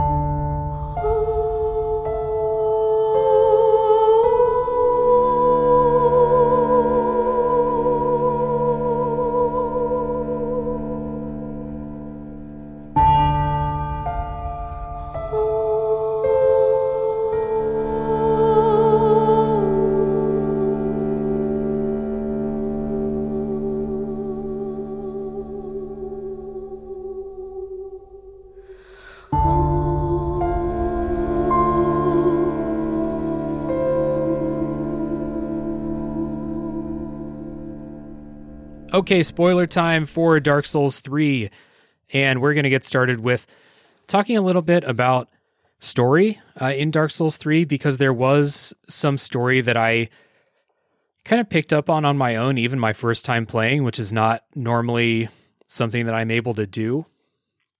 So I guess the first half of the game, you're following the story of Aldrich, and you keep hearing this name Aldrich, and everything that you're going through the Road of Sacrifices, through the Cathedral of the Deep, you're looking for Aldrich, and you're following his, his trail of people that are being sacrificed to him and people that are being led to him. And when you finally see him, he has basically soiled Anor Londo, which is the one of the big moments for the game. Were you able to get that unspoiled when you first played? Half and half. I was spoiled to the fact that it existed. Yeah, same here. But I was not spoiled on what actually happened to it, which I can get into more detail later.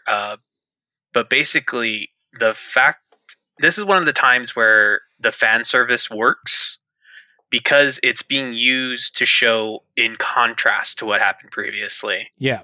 As opposed to just trying to shortcut to the feels. This place that in Dark Souls 1 was so, and I never turned the lights out in Dark Souls 1. So in Dark Souls 1, this place that was so fancy holy and clean and holy, it has been defiled in Dark Souls 3, and it's a cool thing when you realize what this is, and then you go into the big place where you fought Ornstein and Smo before, and you see just what's become of it. I wish they didn't have to do the giant blacksmith like that, but you see everything in there. That is cool. I think you're right. If you're gonna do fan service, this is one of the ways to do it and have it actually land. Yeah, it's always like in general stuff like this works for me in the way of like, here's what happened to this thing, mm-hmm. and whether it's good or bad, is up in the air. Like tangent for here, like one of my favorite Pokemon games is Pokemon Silver and Gold, because you get to go back and see all the areas from the first game, but here's what happened to them. Right, exactly. Yeah, I really enjoyed that too. That was a very cool moment when you basically in that game, you thought the game was over and then you're like, nope, you get to go do the first game again. So that was cool. Yeah, but like just that kind of general setup is something I'm usually into when a game does it. Yeah, and I'm with you. And that's why Firelink Shrine didn't work for me at the beginning of the game. When you open the door and it says Firelink Shrine, I was like, oh, okay. This doesn't look like Firelink Shrine from Dark Souls 1. What does this mean to me? Yeah, like it's just another place called Firelink Shrine, right? But not the Firelink Shrine, right? So it's like the music is different. It looks totally different. Doesn't look anything like the one from the first game. So it doesn't have that same impact. You could probably guess as you're going up the ramparts that you're in Anor Londo when you're going through that part, right? Like the architecture should give, if you're paying attention, you'd be like, huh, this looks like Anor Londo. Oh, there's dudes shooting giant bows at me. That reminds me of exactly Anor Londo. Exactly like Anor Londo. Yeah, so you should be able to get that same kind of feeling. Then when like the title card comes up, you're like, yup, Anor Londo, let's go check out what's become of this place. Yeah, like, and it's built up with a great like metaphorical drum roll, because you have the ramparts, then you have like the cylinder staircase that raises and falls, and if you're like me and you spent a lot of time dying in Anor Londo, you mess with that staircase a lot, because like you're going from the fire back up to where the archers are killing you, mm-hmm. and so for me, this is the part that was really cool that wasn't spoiled for me, is like dropping that staircase down and knowing that site so well, mm-hmm. and seeing it again and being like, whoa, wait a second here. And then when you get to the top, you're hit with the title card, and like that's, the ta-da moment of welcome back. You're still not welcome here. Right. Yeah, and that I guess that could have been pretty bad. It could have been fumbled, but I think that was a good way to do it. Again, like Firelink Shrine, I just didn't have that same impact at the beginning of the game. Yeah, because there's nothing familiar about it outside the name, and randomly putting an NPC there that you're familiar with, but had nothing to do with Firelink Shrine. Yeah. There's also that room in Irithyll that's like the everything about Anor Londo in one room. It's got some Silver Knights. They're like, they're like staring at a picture of Guinevere, or a painting of Guinevere. You can pick up. It's either Ornstein or Smo's weapons, or it's the hammer. The hammer in a treasure chest there. It's like the, Anor Londo starter kit, basically. Yeah. So that could also give you a clue if you're really paying attention. But yeah, that was kind of cool. Did you recognize what or who Aldrich was eating during the boss fight? I did. That was slightly also spoiled for me. Mm-hmm. Because I saw like a screen capture of that boss, and so I saw him there. I didn't see like how he interacted and what he did, because it's Gwyndolin. He's a hidden boss from part 1. We're past the spoiler wall now, right? And he's manipulating him like a puppet. Yeah, and so he's doing Gwyndolin spells. He's moving around like Gwyndolin, but it's not him, and it's so creepy and awesome. See, I didn't recognize that it was Gwyndolin, because at that point it had been maybe 5 years since I played Dark Souls 1, and so I just didn't recognize Gwyndolin. I didn't have that part spoiled for me, but I didn't recognize him. But I think there's two schools of thought on this. There's some people that say Aldrich ate Gwyndolin and kind of absorbed his power. And then, like you said, Aldrich is kind of puppeting Gwyndolin. And that's kind of what I thought, too. I thought he's puppeting him more than, like, you know, Kirbying him.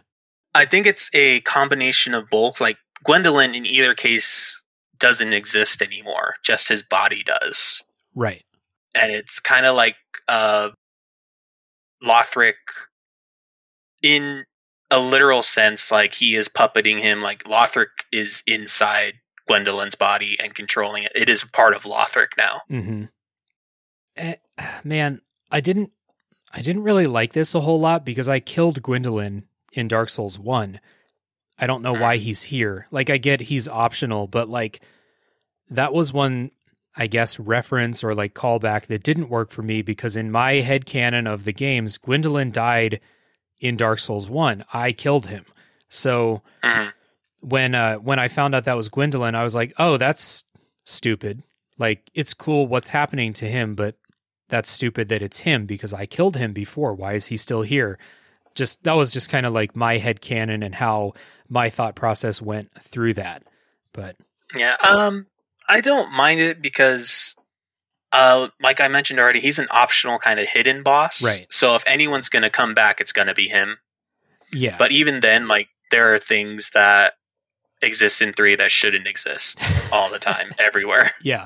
And like I said, I thought this was kind of stupid, but it's very far from the most egregious of things like that. You're right. Yeah. Like, it's in Dark Souls 3, it's Siegward. Siegmeyer's in Dark Souls 1, right? Yeah, Siegmeyer. Yeah. Siegward is stupid. I don't like Siegward. And the conclusion to his quest is, like, if Dark Souls 3 is the first one you played, I think it's cool, but it wasn't the first one I played. So it felt like, you know, and that's also in the Yorm fight, which is super gimmicky in all the wrong ways, in my opinion. So like that, that just ended with a thud. I think for me, that quest would have just worked a lot better if it was anyone but a Siegbro.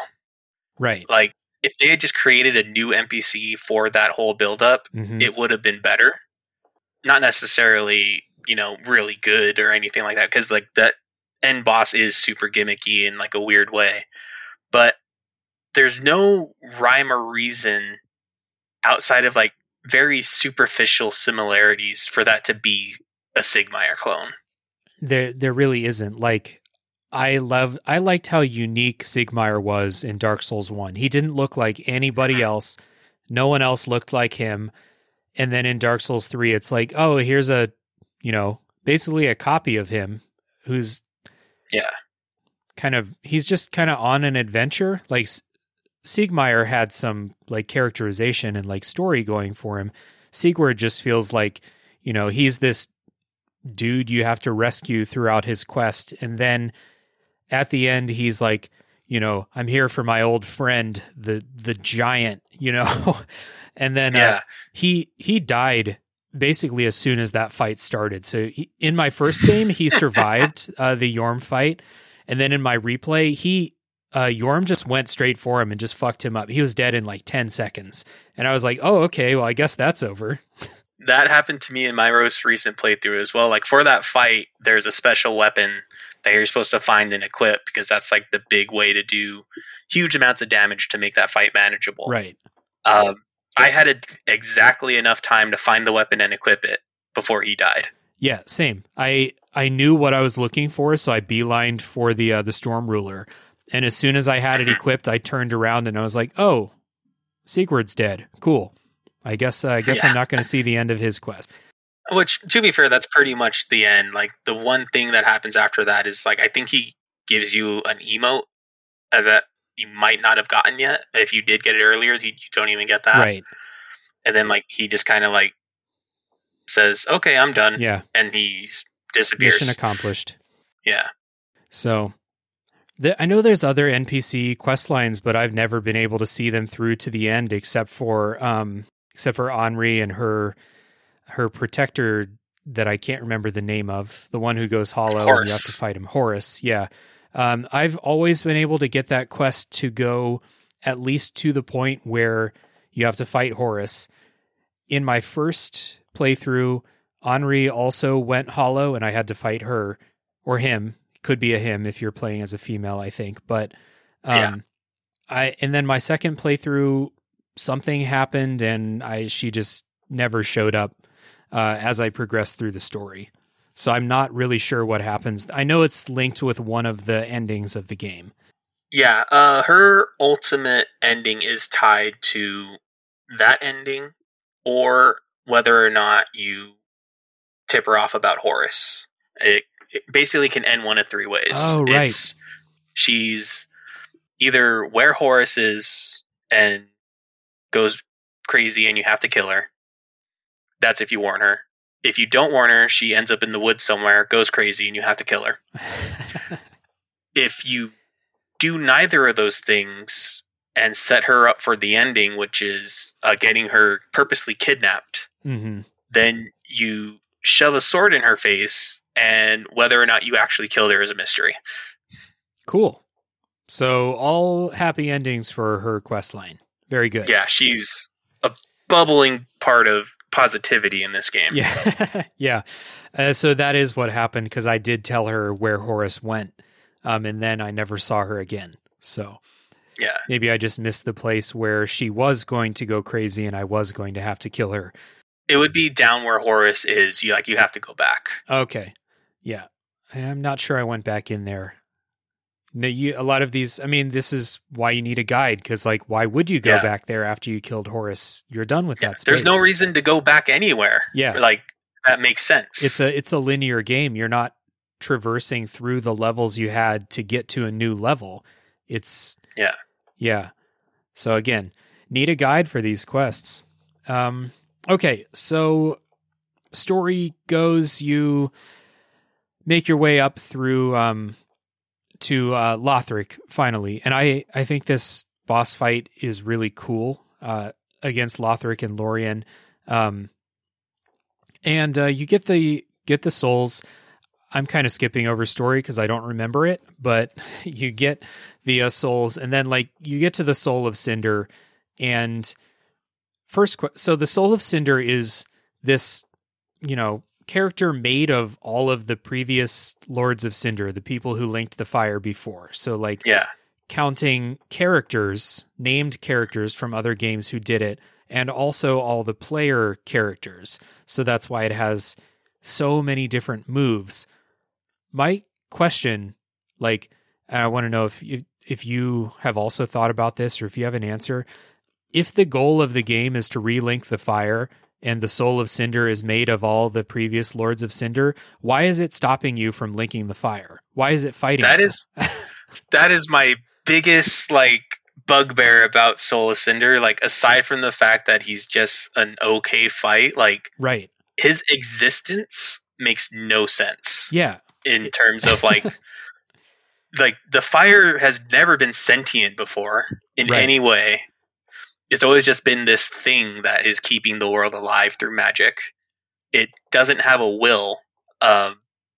You're not chosen because the fire chose you or anything like that. It's just a destiny thing. Right. But for whatever reason, all of a sudden, when the fire is at its weakest that it's ever been in the series, it can produce this RoboCop of a knight and be strong enough to wreck your shit if you're not careful. You would think that if the fire is sentient, then the fire wants to continue being lit. So therefore it would pave the way for me to go light the fire again. But no, you get this. It would have sent the Soul of Cinders to go get the Lord. Yeah, exactly. But instead it's there literally killing me repeatedly as I try to link the fire. It's it's like trying to force medicine down your dog's throat. Dude, I'm trying to help you. Come on. Yeah. Yeah. A lot of this, just all around, there's no reason for it to exist. A big part of the reason is that this game kind of had troubled development, not in the sense of it was very delayed or anything like that, but there was no one unified vision for the story. Mm-hmm. So I think Soul of Cinders is something that they thought was a good idea for another version of the story. and just, you know, he's still here, but not justified in being here. It's one of those things that, like, I think, like you said before, it's cool if you think about it for half a second, you know, all the souls of all the players who've linked the fire in this one character. That's a cool thing, I think. But then you start thinking about it more and you're like, oh, why? But why does it not want me to link the fire? And as soon as you start thinking about that, you're like, this is fucking stupid. And I don't know. It felt like it was supposed to be this incredibly emotional moment. They bring back Gwyn's music in the fight, and but the whole time I'm thinking, like, this boss sucks. I don't like this. Now they're trying to tug at my heartstrings with Gwyn's song, and that completely fell flat for me too. And then not even just his song, like, he gets his moveset too. Right. Yeah. But it's doesn't make sense in that sense either, because when you fight Gwyn in Dark Souls 1, he's a burnt out husk. Like, that's in the narrative that he's also weak. He's gone hollow. He's not at the top of his form. Right. You're fighting peak power Gwyn here. Which is why... Can you, maybe you know, can you parry the Soul of Cinder when he's doing Gwyn's attacks? You cannot parry Soul of Cinder at all. Right, that's what I thought, which I was like, okay, cool, invoke Gwyn if you want to, but, like, let me fight him the same way I fought Gwyn. Make it the same. Yeah, exactly. Yeah. But instead it's this thing that, like, I'm like, oh, that's, you know, that's Gwyn's attack. Gwyn's music is playing. I know these attacks. I know how to fight this. Nope, no, you don't. You got to learn to dodge all this stuff. What's actually ironic that just came to my mind right now is that a good example of what this could have been is in Dragon's Dogma.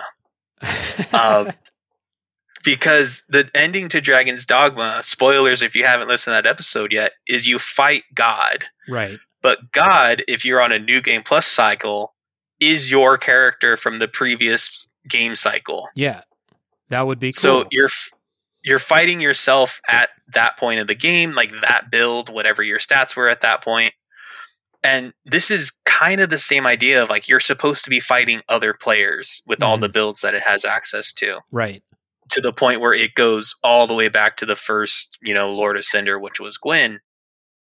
And for whatever reason, like, because the track isn't laid for it, because it doesn't make sense narratively, it's real hollow unless you're just there for the fight, because mechanically it is an interesting fight. Yeah, there's a lot of stuff to learn, and I definitely, like, I had a little bit of that enjoyment of, like, you know, okay, he's switching to his sorcerer phase, let me, you know, learn what the sorcerer phase can do. Okay, now he's switching, he has a spear, let me learn the spear's moves and stuff like that. There is some enjoyment. And not only that, like you're not going to fight, like, you know, the curved blade pyromancer the same way you're going to fight that casting sorcerer. Right. So, like, you're switching up strategy at the same time he is, right, to match him. And so that's a real cool way to do a fight.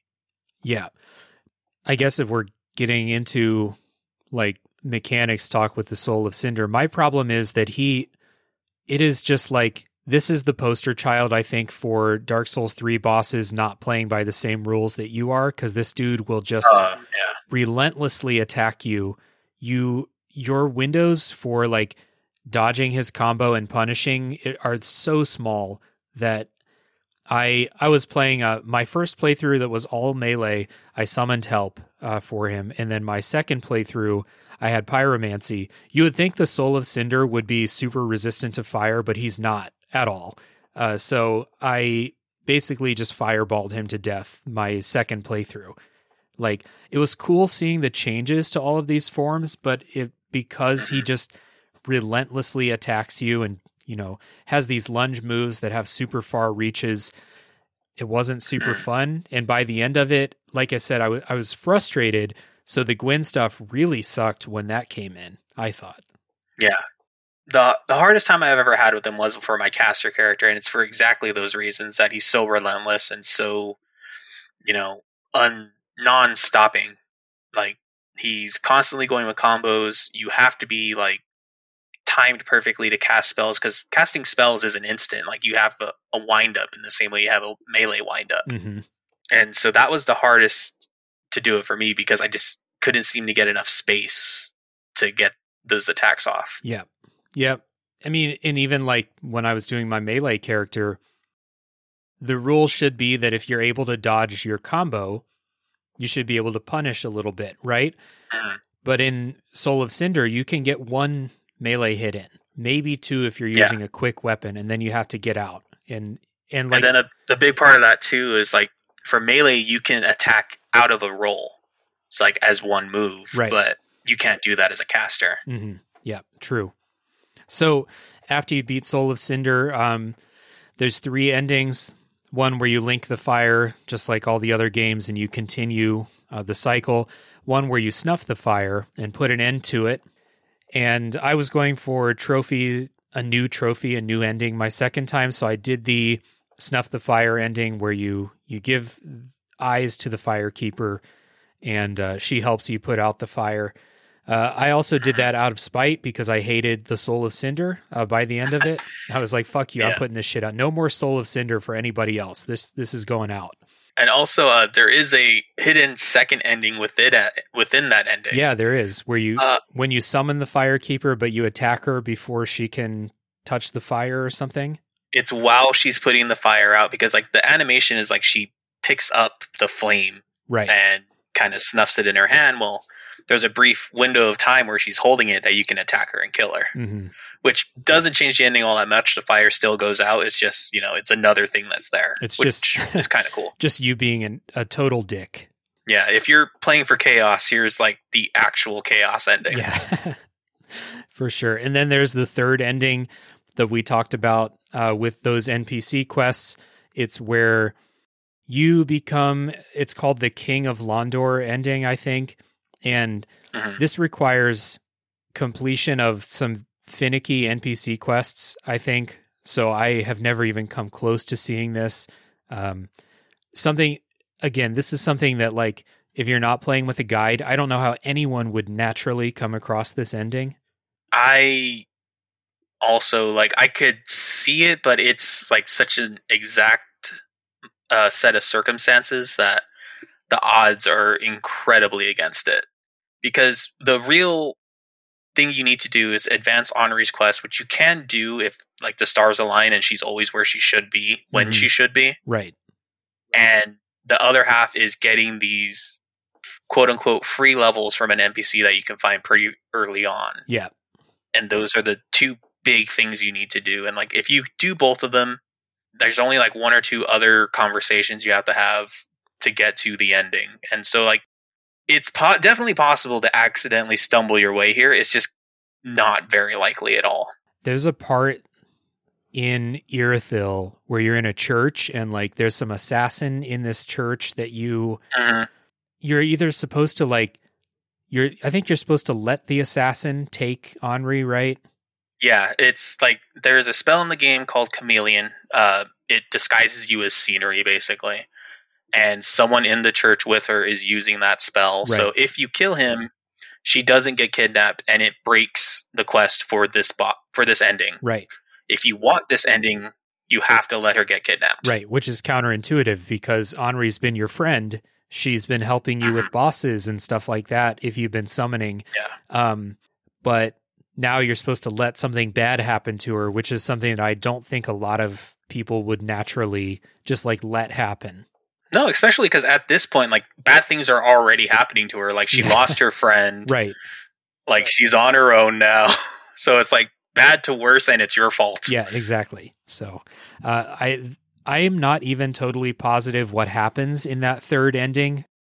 The big difference is, like, instead of putting out the fire or relighting it, you take the fire and absorb it into yourself. So, like, you carry the power of the fire within you, which plunges the rest of the world into darkness, but you are the most powerful thing in it now. Cool. So another happy ending for the residents of the Dark Souls world. Yeah. Which is why it's called, like, the King of Londor, because there is a place that we never see called Londor, and, like, their chosen king or whatever is the person who does this, and, like, you're the one who does it. Right. Okay, cool. So those are your endings. Like I said, I link the fire the first time. The second time I was planning on putting out the fire just so I can see that ending, but by the end of that Soul of Cinder fight, I was convinced that that was also the right decision to put out the fire. I don't know how do you, which one do you think is like canonical for Dark Souls 3? I honestly think it's that King of Londor ending, because that's the one that makes the most sense in taking a step forward, because it's something new, which is on a macro scale what the game has kind of been leading up to. Because in the first game, you get the layout of this cycle that the fire's going out, you have to relight it. In the second game, you're starting to see cracks of like people, especially in Scholar of the First Sin, that are looking for a different way. Yeah. Like researching into the fire and seeing like, is there another option? Mm-hmm. And 3 is when these options come to fruition. Here's how we get around the fire cycle. Mm-hmm. Yeah, that makes sense. And they're also doing that in the DLC too. They're creating, you know, this painting world for people to live in. No matter what happens to the outside world, they're making this painting world. So I guess that is, you know, another way that people are kind of getting around this cycle instead of just either continuing or ending the cycle. And visually and narratively, it's told to you that like the cycle isn't a good idea anymore. Right. The world is falling apart because of it. Yeah. Especially if you've gone to the Ringed City and done that before you fight Soul of Cinder. You'll see like the place where you fight Gale, shit's just like a wasteland now. This is not inhabitable anymore. Yeah, like that was what I was talking about earlier of like the cool evocative boss fight, because what the game doesn't tell you, but you kind of find through like research, is that it becomes that way because you go forward in time to like the end of time, quote unquote. Yeah, you're fighting this guy at the end of the world.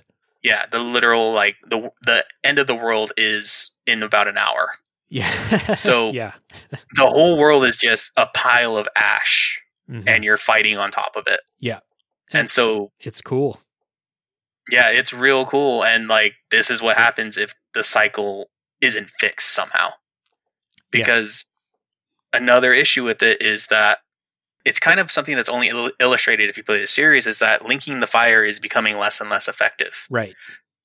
Because Dark Souls 1, you link the fire, and it's this huge arena-filling, like, lighting everything on fire. Mm-hmm. In Dark Souls 3, if you link the fire, it's like your character's arm catches fire, and you kind of just collapse. Mm-hmm. And that's it. Yeah, so someone, if you link the fire here, someone's going to have to come do it in, like, a couple weeks, you know? Yeah. So, do you have any favorite levels that you think are, like, really stand out in this game? You have a couple here in the notes that I'm going to let you talk about, because you probably have different reasons than I do. But the ones that stood out for me, I kind of already mentioned, is like Anor Londo, the return to Anor Londo. Mm-hmm. And for the reasons I already outlined of like going back, and it's this pristine, like kind of held in state world in the first game. But you get there in this one and there's a giant dead corpse. Like the whole floor is covered in like muck, and it's dark and dingy, and it's defiled in like almost every way because of the person that is taking up residence there. Yeah. And it's, again, like the one time that invoking the first game really, really works, because it's so striking to what you're used to. Yeah, for sure. My other one for like mechanics is Irithyll Dungeon. I know a lot of people dislike it because of the enemies that are there. Yeah, I'm one of those. Yeah, but in terms of just like level wireframe, I think it's one of the stronger areas, because it's this classic Souls thing of like you don't quite have a sense of direction. So like you go up an elevator or open a certain door and you're suddenly back to somewhere you've already been. Like that feeling is real strong in that level. Mm-hmm. That's one of the, I think it just has one bonfire for the entire level, right? Yeah, for the quote-unquote Irithyll Dungeon, there's one bonfire. Like, there's one at the very end, but it's technically considered, like, the next area, which is the Profane Capital. Right. So, yeah, that is one of the, like, and I don't know, I like being able to do that sprint from one bonfire to another, but something about that design of those shortcuts looping back to the bonfire. It's so satisfying. And especially when, like you said, in Irithyll Dungeon, I'm not a huge fan of like the experience of playing that level, but it is very cool to like poke into, you're like, I have no idea where this elevator goes, but let's just see. Oh, cool. There's the bonfire. Like you do get those moments, and those are a little bit fewer and far between in Dark Souls 3 than they were in Dark Souls 1. Which is why one of my favorite levels is the Cathedral of the Deep, because it's that same thing. It's like that classic Dark Souls level design in a massive level. The Cathedral of the Deep is huge. Yeah. Like up until Elden Ring, I think this was one of the biggest dungeons they've ever made. Yeah, in terms of just sheer like space, yeah, it's definitely up there. The thing with Cathedral of the Deep that I like I also like the fact that it's one of those classic Souls return to one bonfire, like just going out in different loops. Yeah. I don't like the wireframe of the level as much because of all that space, and because of like a big chunk in the middle is just sludging through the, like muck. The water, yeah. The water with the giants. And then the other part of it that's big is the rafters up top, which I never have good luck with. Yeah, the rafters are not very fun. I don't know. I really enjoy that like... Sometimes you're inside, sometimes you're outside, but I do agree there's lots of kind of experiences in Cathedral of the Deep where you're like, I can see this place I need to go to, but I have no idea how to get there. And that can get frustrating. Dealing with those bridges that you have to raise and what patches gets involved with, that can get a little bit frustrating, but I don't know. I just really like that level a lot. Yeah, it is one of the better levels for sure. Yeah. My other favorite's the Undead Settlement, which is basically because Bloodborne's my favorite game in the series. As my Elden Ring playthrough is incomplete, Bloodborne is still my favorite game in the series. And this feels like a Bloodborne level. These enemies feel like Bloodborne enemies. It's just that it's not nighttime. If it were nighttime, this would be a straight up Bloodborne level. So I really dig it. Oh yeah, for sure.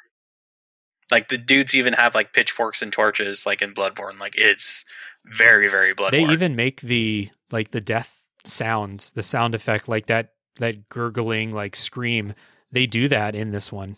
Yeah, and they have some like a giant pyre going in the middle of a bunch of them too. Yeah, those channelers are super creepy. They come up and smack you with their Bible or shoot bees at you. It's a give you a death hug. Yeah.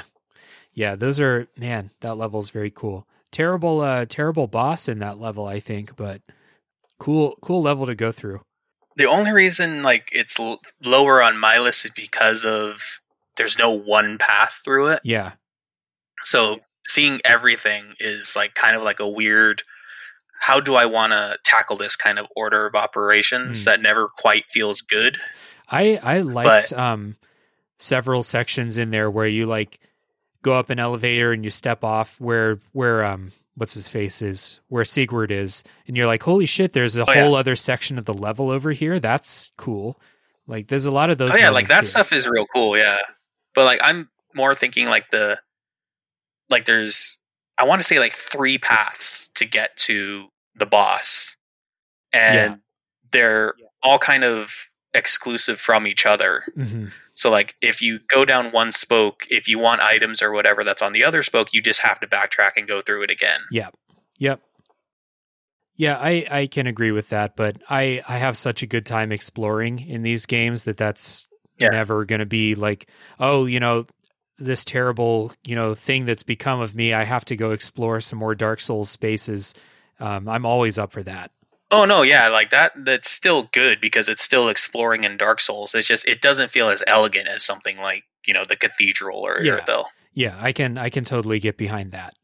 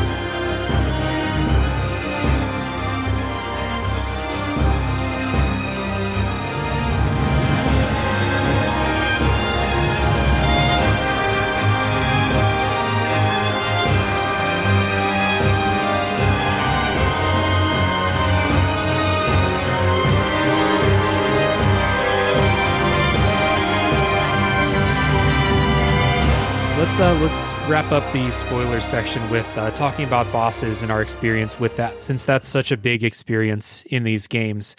So let's start off by talking about our deficiencies and bosses in this game that you think are like walls for you personally, things that you thought were just super, super difficult.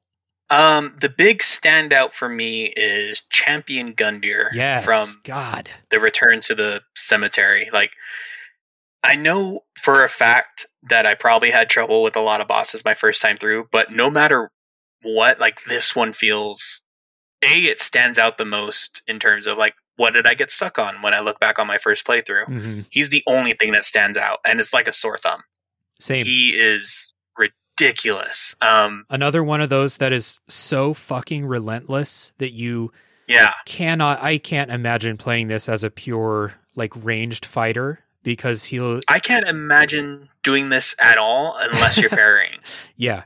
Like, I couldn't find any kind of window to attack him at all. Like, this is the one time where, like, I've decided to myself, like, I have to parry because there's no other option. Uh-huh. Yeah. Pontiff Sulyvahn was the one in this game where I was like, I'm not going to beat him unless I just suck it up and spend 5 tries learning to parry him. That's how I beat Pontiff Sulyvahn. Champion Gundyr, I couldn't get the parry window down, and his combos are so deadly that if you miss that parry, he's going to combo you to death. So both times I've beaten him is because I summoned the Sword Master, the NPC summon, who does surprising work against him, and I was able to just, like, throw fireballs from a distance. I didn't even know he was summonable for that fight. I think it's because I always kill him. Oh, I kill him too. You can still summon him in there. Oh man, I guess I've just never seen the sign then. Yeah, you have to be, of course, you have to be embered. You're kind of discouraged from being embered because there's an NPC invasion right before that. But you're right, dude. Champion Gundyr is, now that I've played the game twice, I'm comfortable saying it's the hardest boss for me in the entire base game. Yeah. Yeah. Yeah, for sure. I had so many wall bosses my first time. Like, I couldn't beat Dancer by myself the first time I played. Nameless King, absolutely not by myself, though. My second try, I was just maybe better at it. Nameless King was a lot of fun, but Pontiff Sulyvahn was another one where, like, my first time I just couldn't do it by myself. And my second playthrough, the Abyss Watchers were incredibly hard for me. I don't know what it was, but I probably fought them more times than any boss in the entire game. Oh, man. I don't know what it is, because it's not that hard. I was just like, I don't know. I think that's one of the first checks of, like, are you actually ready to play this game? Because it's still fairly early in the game. Oh, yeah, it definitely ramps up after them. But I don't remember, like I said, like, Champion Gundyr stands out so much as something I had trouble with. Like, I can't even think of anything else that I didn't, like, nothing that was a wall. Everything was like, oh, I had to try a couple times, but I did get it. Yeah, yeah. When I say a wall, I mean, like, I fought the Abyss Watchers like 30 times. Yeah, yeah. I could definitely. I saw it happen later on, like, different builds, like with the Dragon Slayer armor. My caster build had a real tough time with him, mostly just because I didn't have the defense and the HP to. I just didn't have the stats to, like, stand up to him for very long. Mm-hmm. Yeah, but. In terms of something that's, like, always an issue, like, the main one is Champion Gundyr. Yep. Yeah, and I think if I replayed the game on a different build, I would probably still have trouble with him, and I would be like, okay, I know the Abyss Watchers more now. I don't think it's going to take me 30 more tries to beat the Abyss Watchers. It's probably still going to take me a long-ass time to beat Champion Gundyr. Yeah, for sure. So how about bosses that other people have trouble with that you, like, just put a little feather in your cap and say, yeah, I didn't have that bad a time. For me, it's consistently the Nameless King, actually. Yeah. And I think it's because I take a different approach to him than a lot of people do, in that I don't dodge him. My main strategy for him is to get the Dragon Slayer armor Great Shield. Oh, right. Get the strength to use it, because that has high lightning defense, mm-hmm. as well as perfect physical defense. So you can hold the shield and weather through his combos with like barely taking any damage. Yeah. And so you're in a prime position to punish him once he's there, because the main issue with dodging him is you have to recover from the dodge frames before you can attack. Right. And so that kind of slows down your attacks. But like, if you just block him, you're just like, bam, hit him again, then block, bam, hit him again and block. And if you already have the stats for the Great Shield, like, he's not doing a lot of damage to your endurance. He's barely doing damage to your health. And so, like, that's my main strategy for him, and it's never been an issue. I think my first playthrough, I think I just psyched myself out because of the reputation Nameless King has. And, mm-hmm. you know, I tried it. He killed me, 5 to 10 times. And then I was like, okay, time to summon help. And we beat him, first or second try. And then my most recent playthrough, where I was like, I'm going to beat all the bosses by myself, except for Champion Gundyr, the way it played out. I think I beat Nameless King within 10 attempts, and I would say that I died just as many times against the first phase as I did the second phase.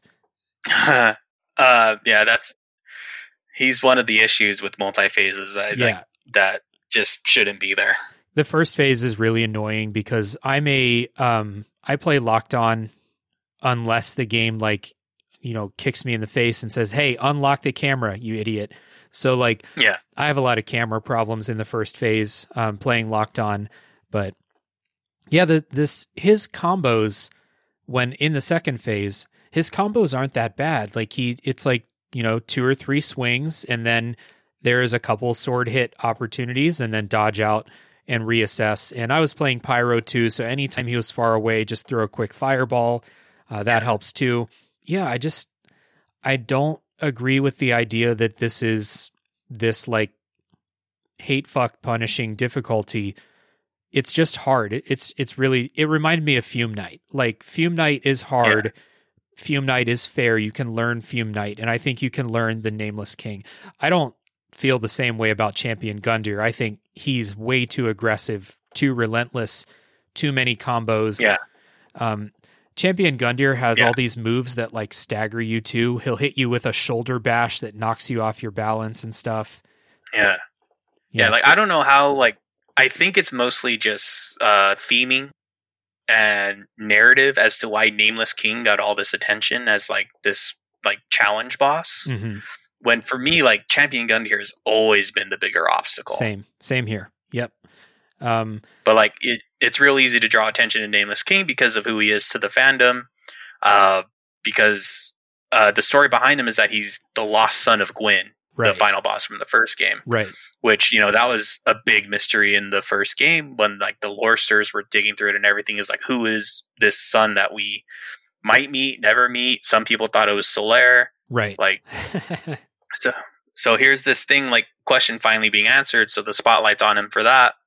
And he's a tough fight. So I think that's where a lot of the reputation of like his fight came from. Right. And he's dangerous. His moves are dangerous. They hit hard, but they're pretty easy to tell. His strongest attacks are like he does this thing, he slams his spear in the ground, and then lightning comes down. That's not so hard to get out of the way of.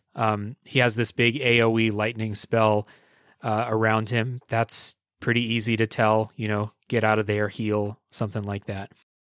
Yeah, a large part of like fighting him, quote unquote, the right way is that a lot of his combos have multiple ending points. So like the same animation chain can do 2 hits, it can do another 4 hits, like, mm-hmm. So judging when the combo ends, I think, is where it catches a lot of people. Mm-hmm.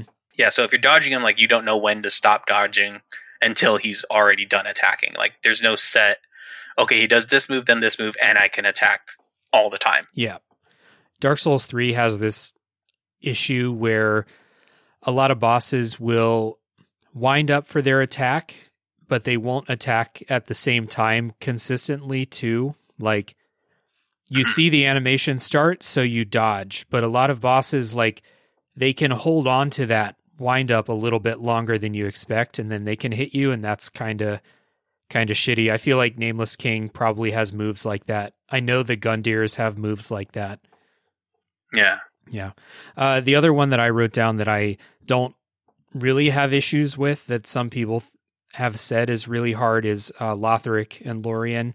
I think that fight's fairly easy once you learn the moves.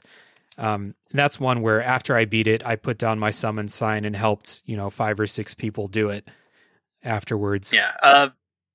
That fight's a lot of fun once you're like in the groove of it. Yeah.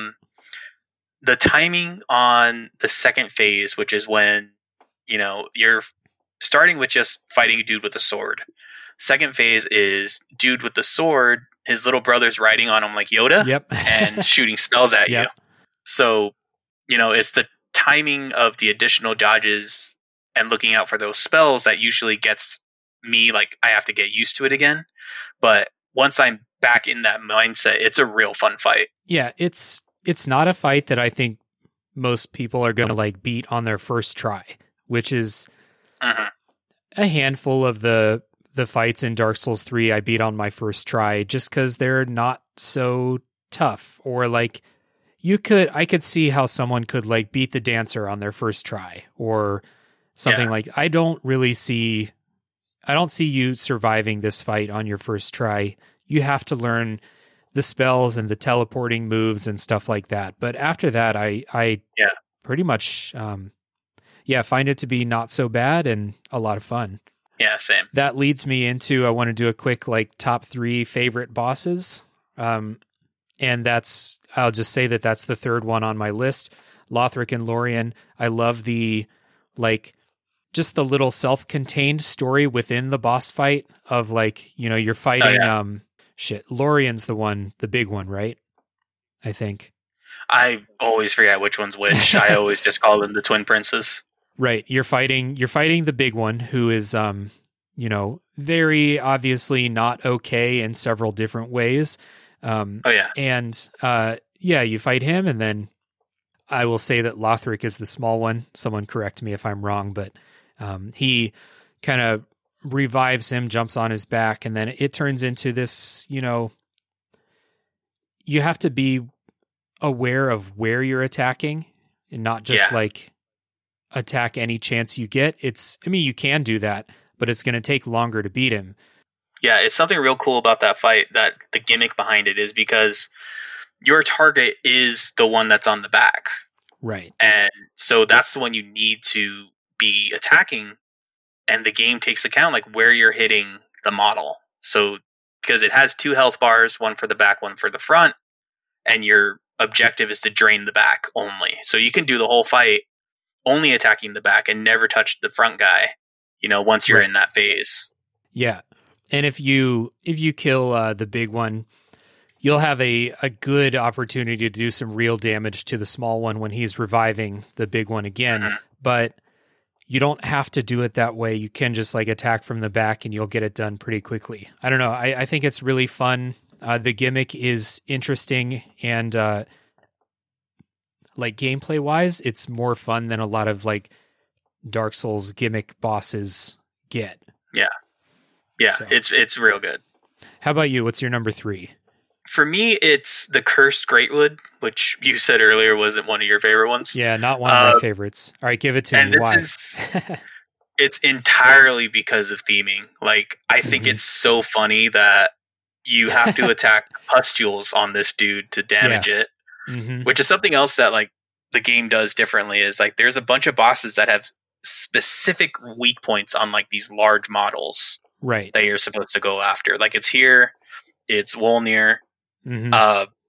But a big part of that is also his animations, because you get, you know, your standard sweeping attacks because it's a giant dude, you get the stomps, but you also get, like, these weird things where, like, he curls up in a ball and just kind of rolls around. Yep.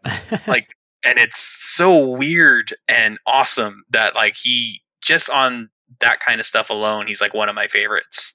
He has another one, right, where he just kind of just like sits down, just kind of like plops down, and if you get stuck there, it'll do some pretty heavy damage to you. Oh yeah, and then in like halfway through the fight, he grows like a Majora's Mask arm out of his face. Yeah, and it's pretty great. Yeah, I don't understand why any of that is happening the way it is in that fight, but it is funny. I will agree with you there. It's charming in a way. Yeah. My number two is kind of continuing with that theme. My number two is Wolnir, because it's just such a cool spectacle of a fight. It's not super interesting as a, mechanical boss fight, but this giant skeleton trying to claw his way out of the abyss. You can only hurt him by attacking his bangles that he's wearing. Yeah. I will admit, like, I legitimately jumped the first time I did that fight because it starts pitch black. Mm-hmm. There's one shiny item in front of you. You go get it, and then all of a sudden, giant skull face looking down at you. This is a series, Dark Souls series, and a developer that is all about skeletons in video games. And I think this skeletons. Yeah, this is a top level skeleton right here. Wolnir is for sure great.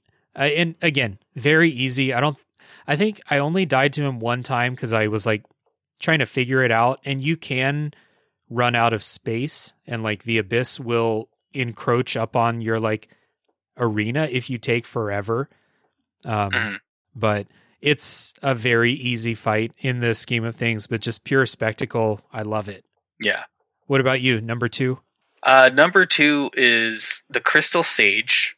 Okay. In both forms in which you fight him, because you fight him twice. Right. Once as just a straight up boss, which is a real cool like caster fight, because he's shooting spells at you, teleporting around. At his halfway mark, he starts producing clones of himself. Yeah, very Zelda. And, yeah, which I think is what I latched onto, is like it's a very not from but very video gamey cool fight. Yeah. The second part of it is they recontextualize him in such a cool way, in that he shows up in, I should have put this in my favorite levels, the Grand Archives. Yeah, that's another great one.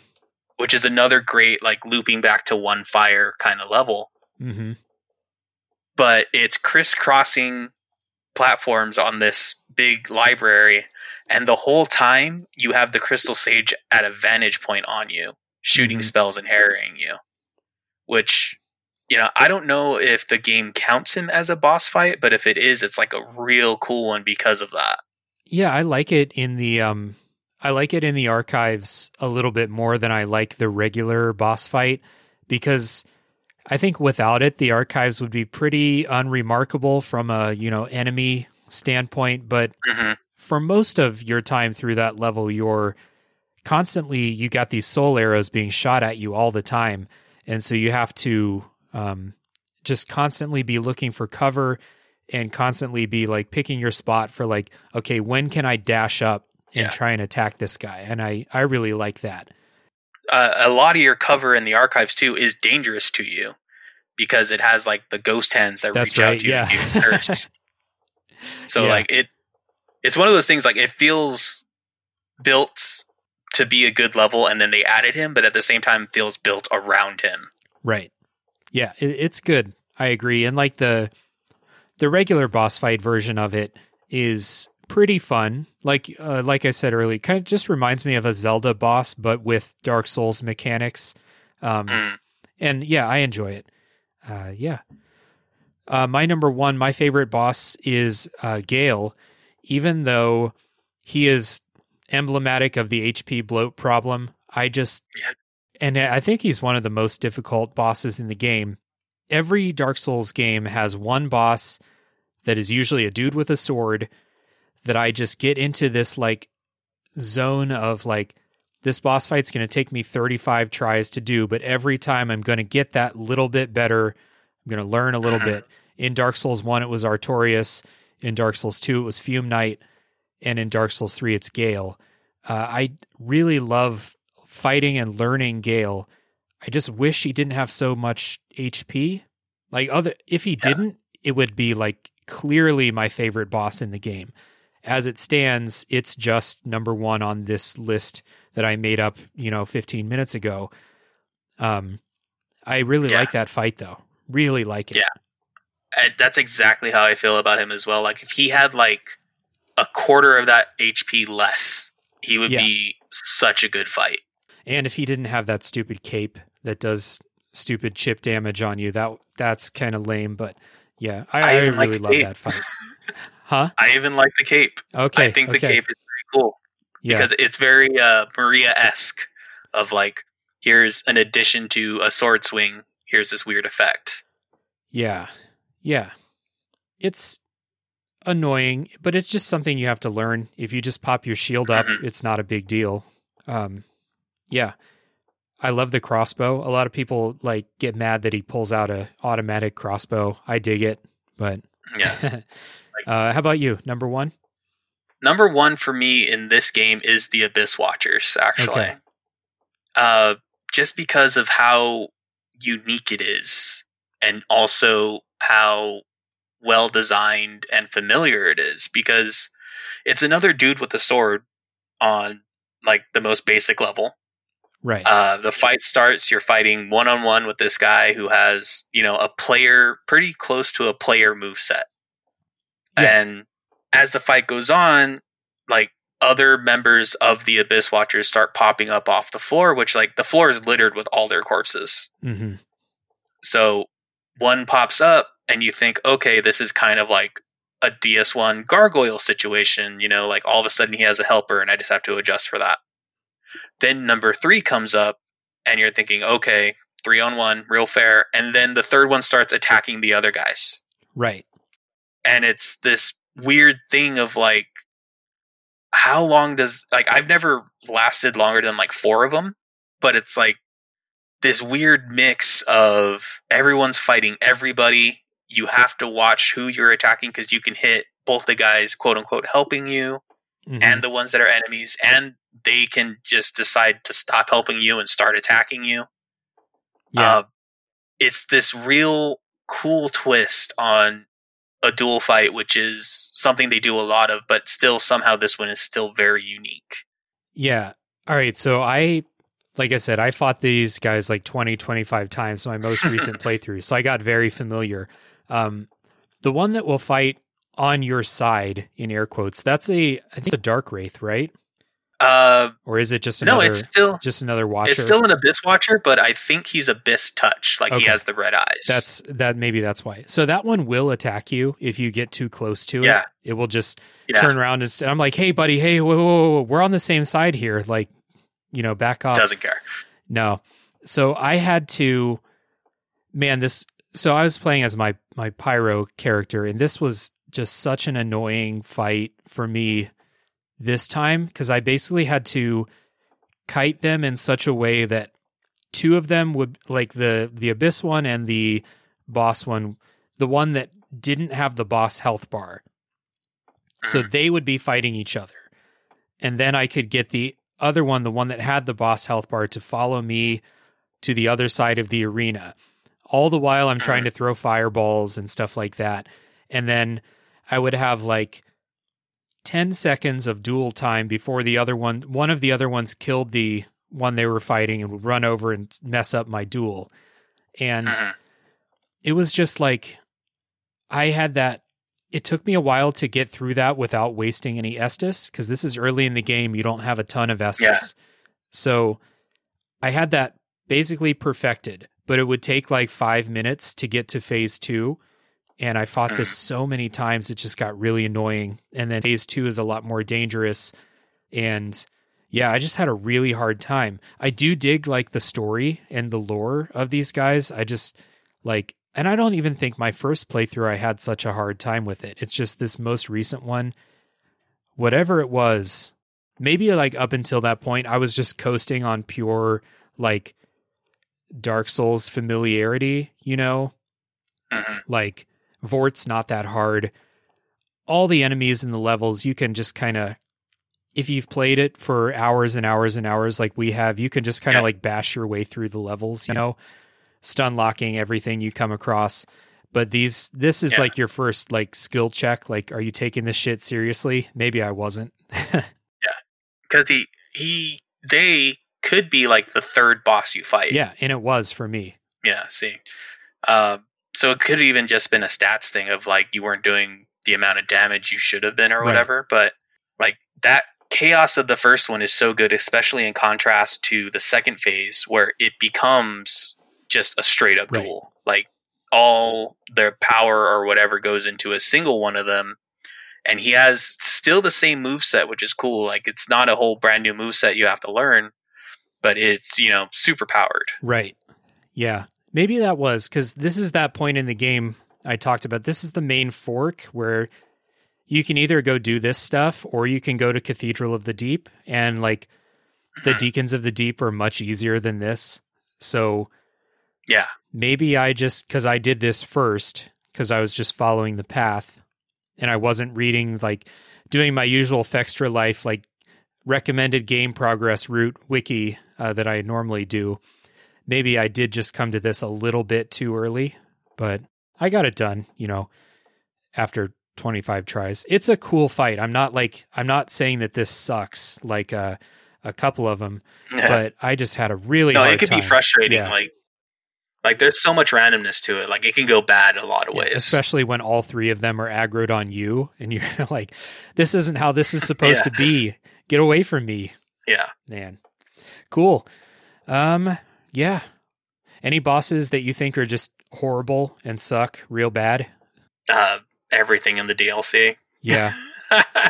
I was pretty okay with Demon Princes my first playthrough, and on my replay, I fucking hate those, and that's where I stopped playing The Ringed City. Yeah. Demon Princess has a real bad HP problem, especially if you summon in, which you're kind of encouraged to do because the fight starts with two of them.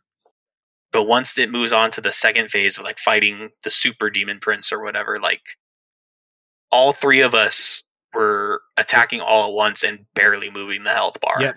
Like it's crazy. Yep. It sucks. I don't like that. I think Midir is cool visually, but not fun at all to fight.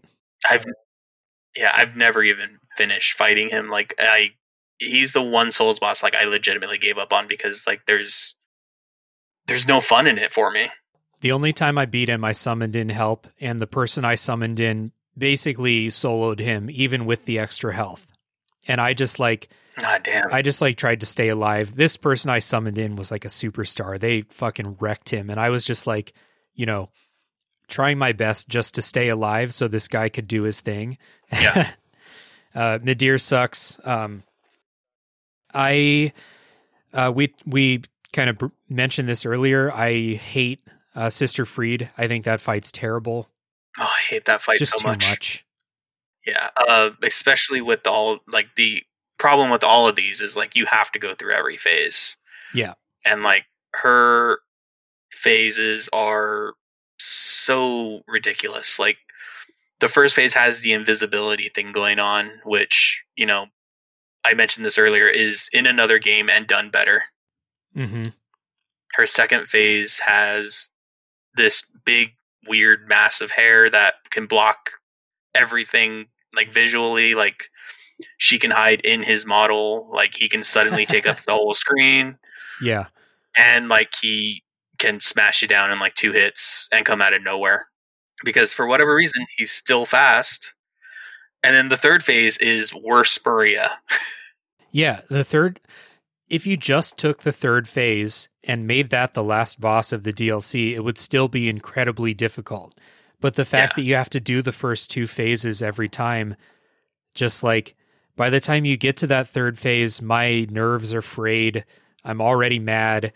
I'm not able to be in like that zen state that you have to be in to beat some of these really hard bosses. It just... And like you said, it's taking something from a game from Bloodborne that was done much better in Bloodborne. The thing that made Maria cool was Maria has all these phases, but Maria doesn't get a bunch of new attacks in every phase. She just gets extra effects. So if you learn the first phase, you can beat the second and third phase. It's not so bad. But it's all one health bar. Yeah, and Fried's are... She has 3 health bars, and all 3 phases are very different from each other. It sucks. Yeah, like there's some overlap in like her move animations, but they all get add-on effects. She gets like new like conical area of effect moves. She gets like an explosion move. She has these frost moves, those black flames that are super hard to dodge. Like you said in Maria, like everything that she upgrades follows logically. Right. Like she gets a sword swing. The sword swing now has like a wave to give it extra range. It's nothing too crazy. Right. I don't know about parrying freed, but like that's part of the thing that made Maria very doable for me is that you can parry her somewhat easily in Bloodborne. Mm-hmm. And in Dark Souls 3, it's a Bloodborne boss, but you can't parry as easily. You don't have the stamina. It just sucks. Anyway, I feel like we're going out on a pretty negative note here, but this game is awesome. I mean, it's like we said, the base game. I don't think there are any bosses in the base game that are really bad. I don't like the Soul of Cinder. I don't like fighting it, but it's not terrible. It's not unfair. It's just not that fun for me.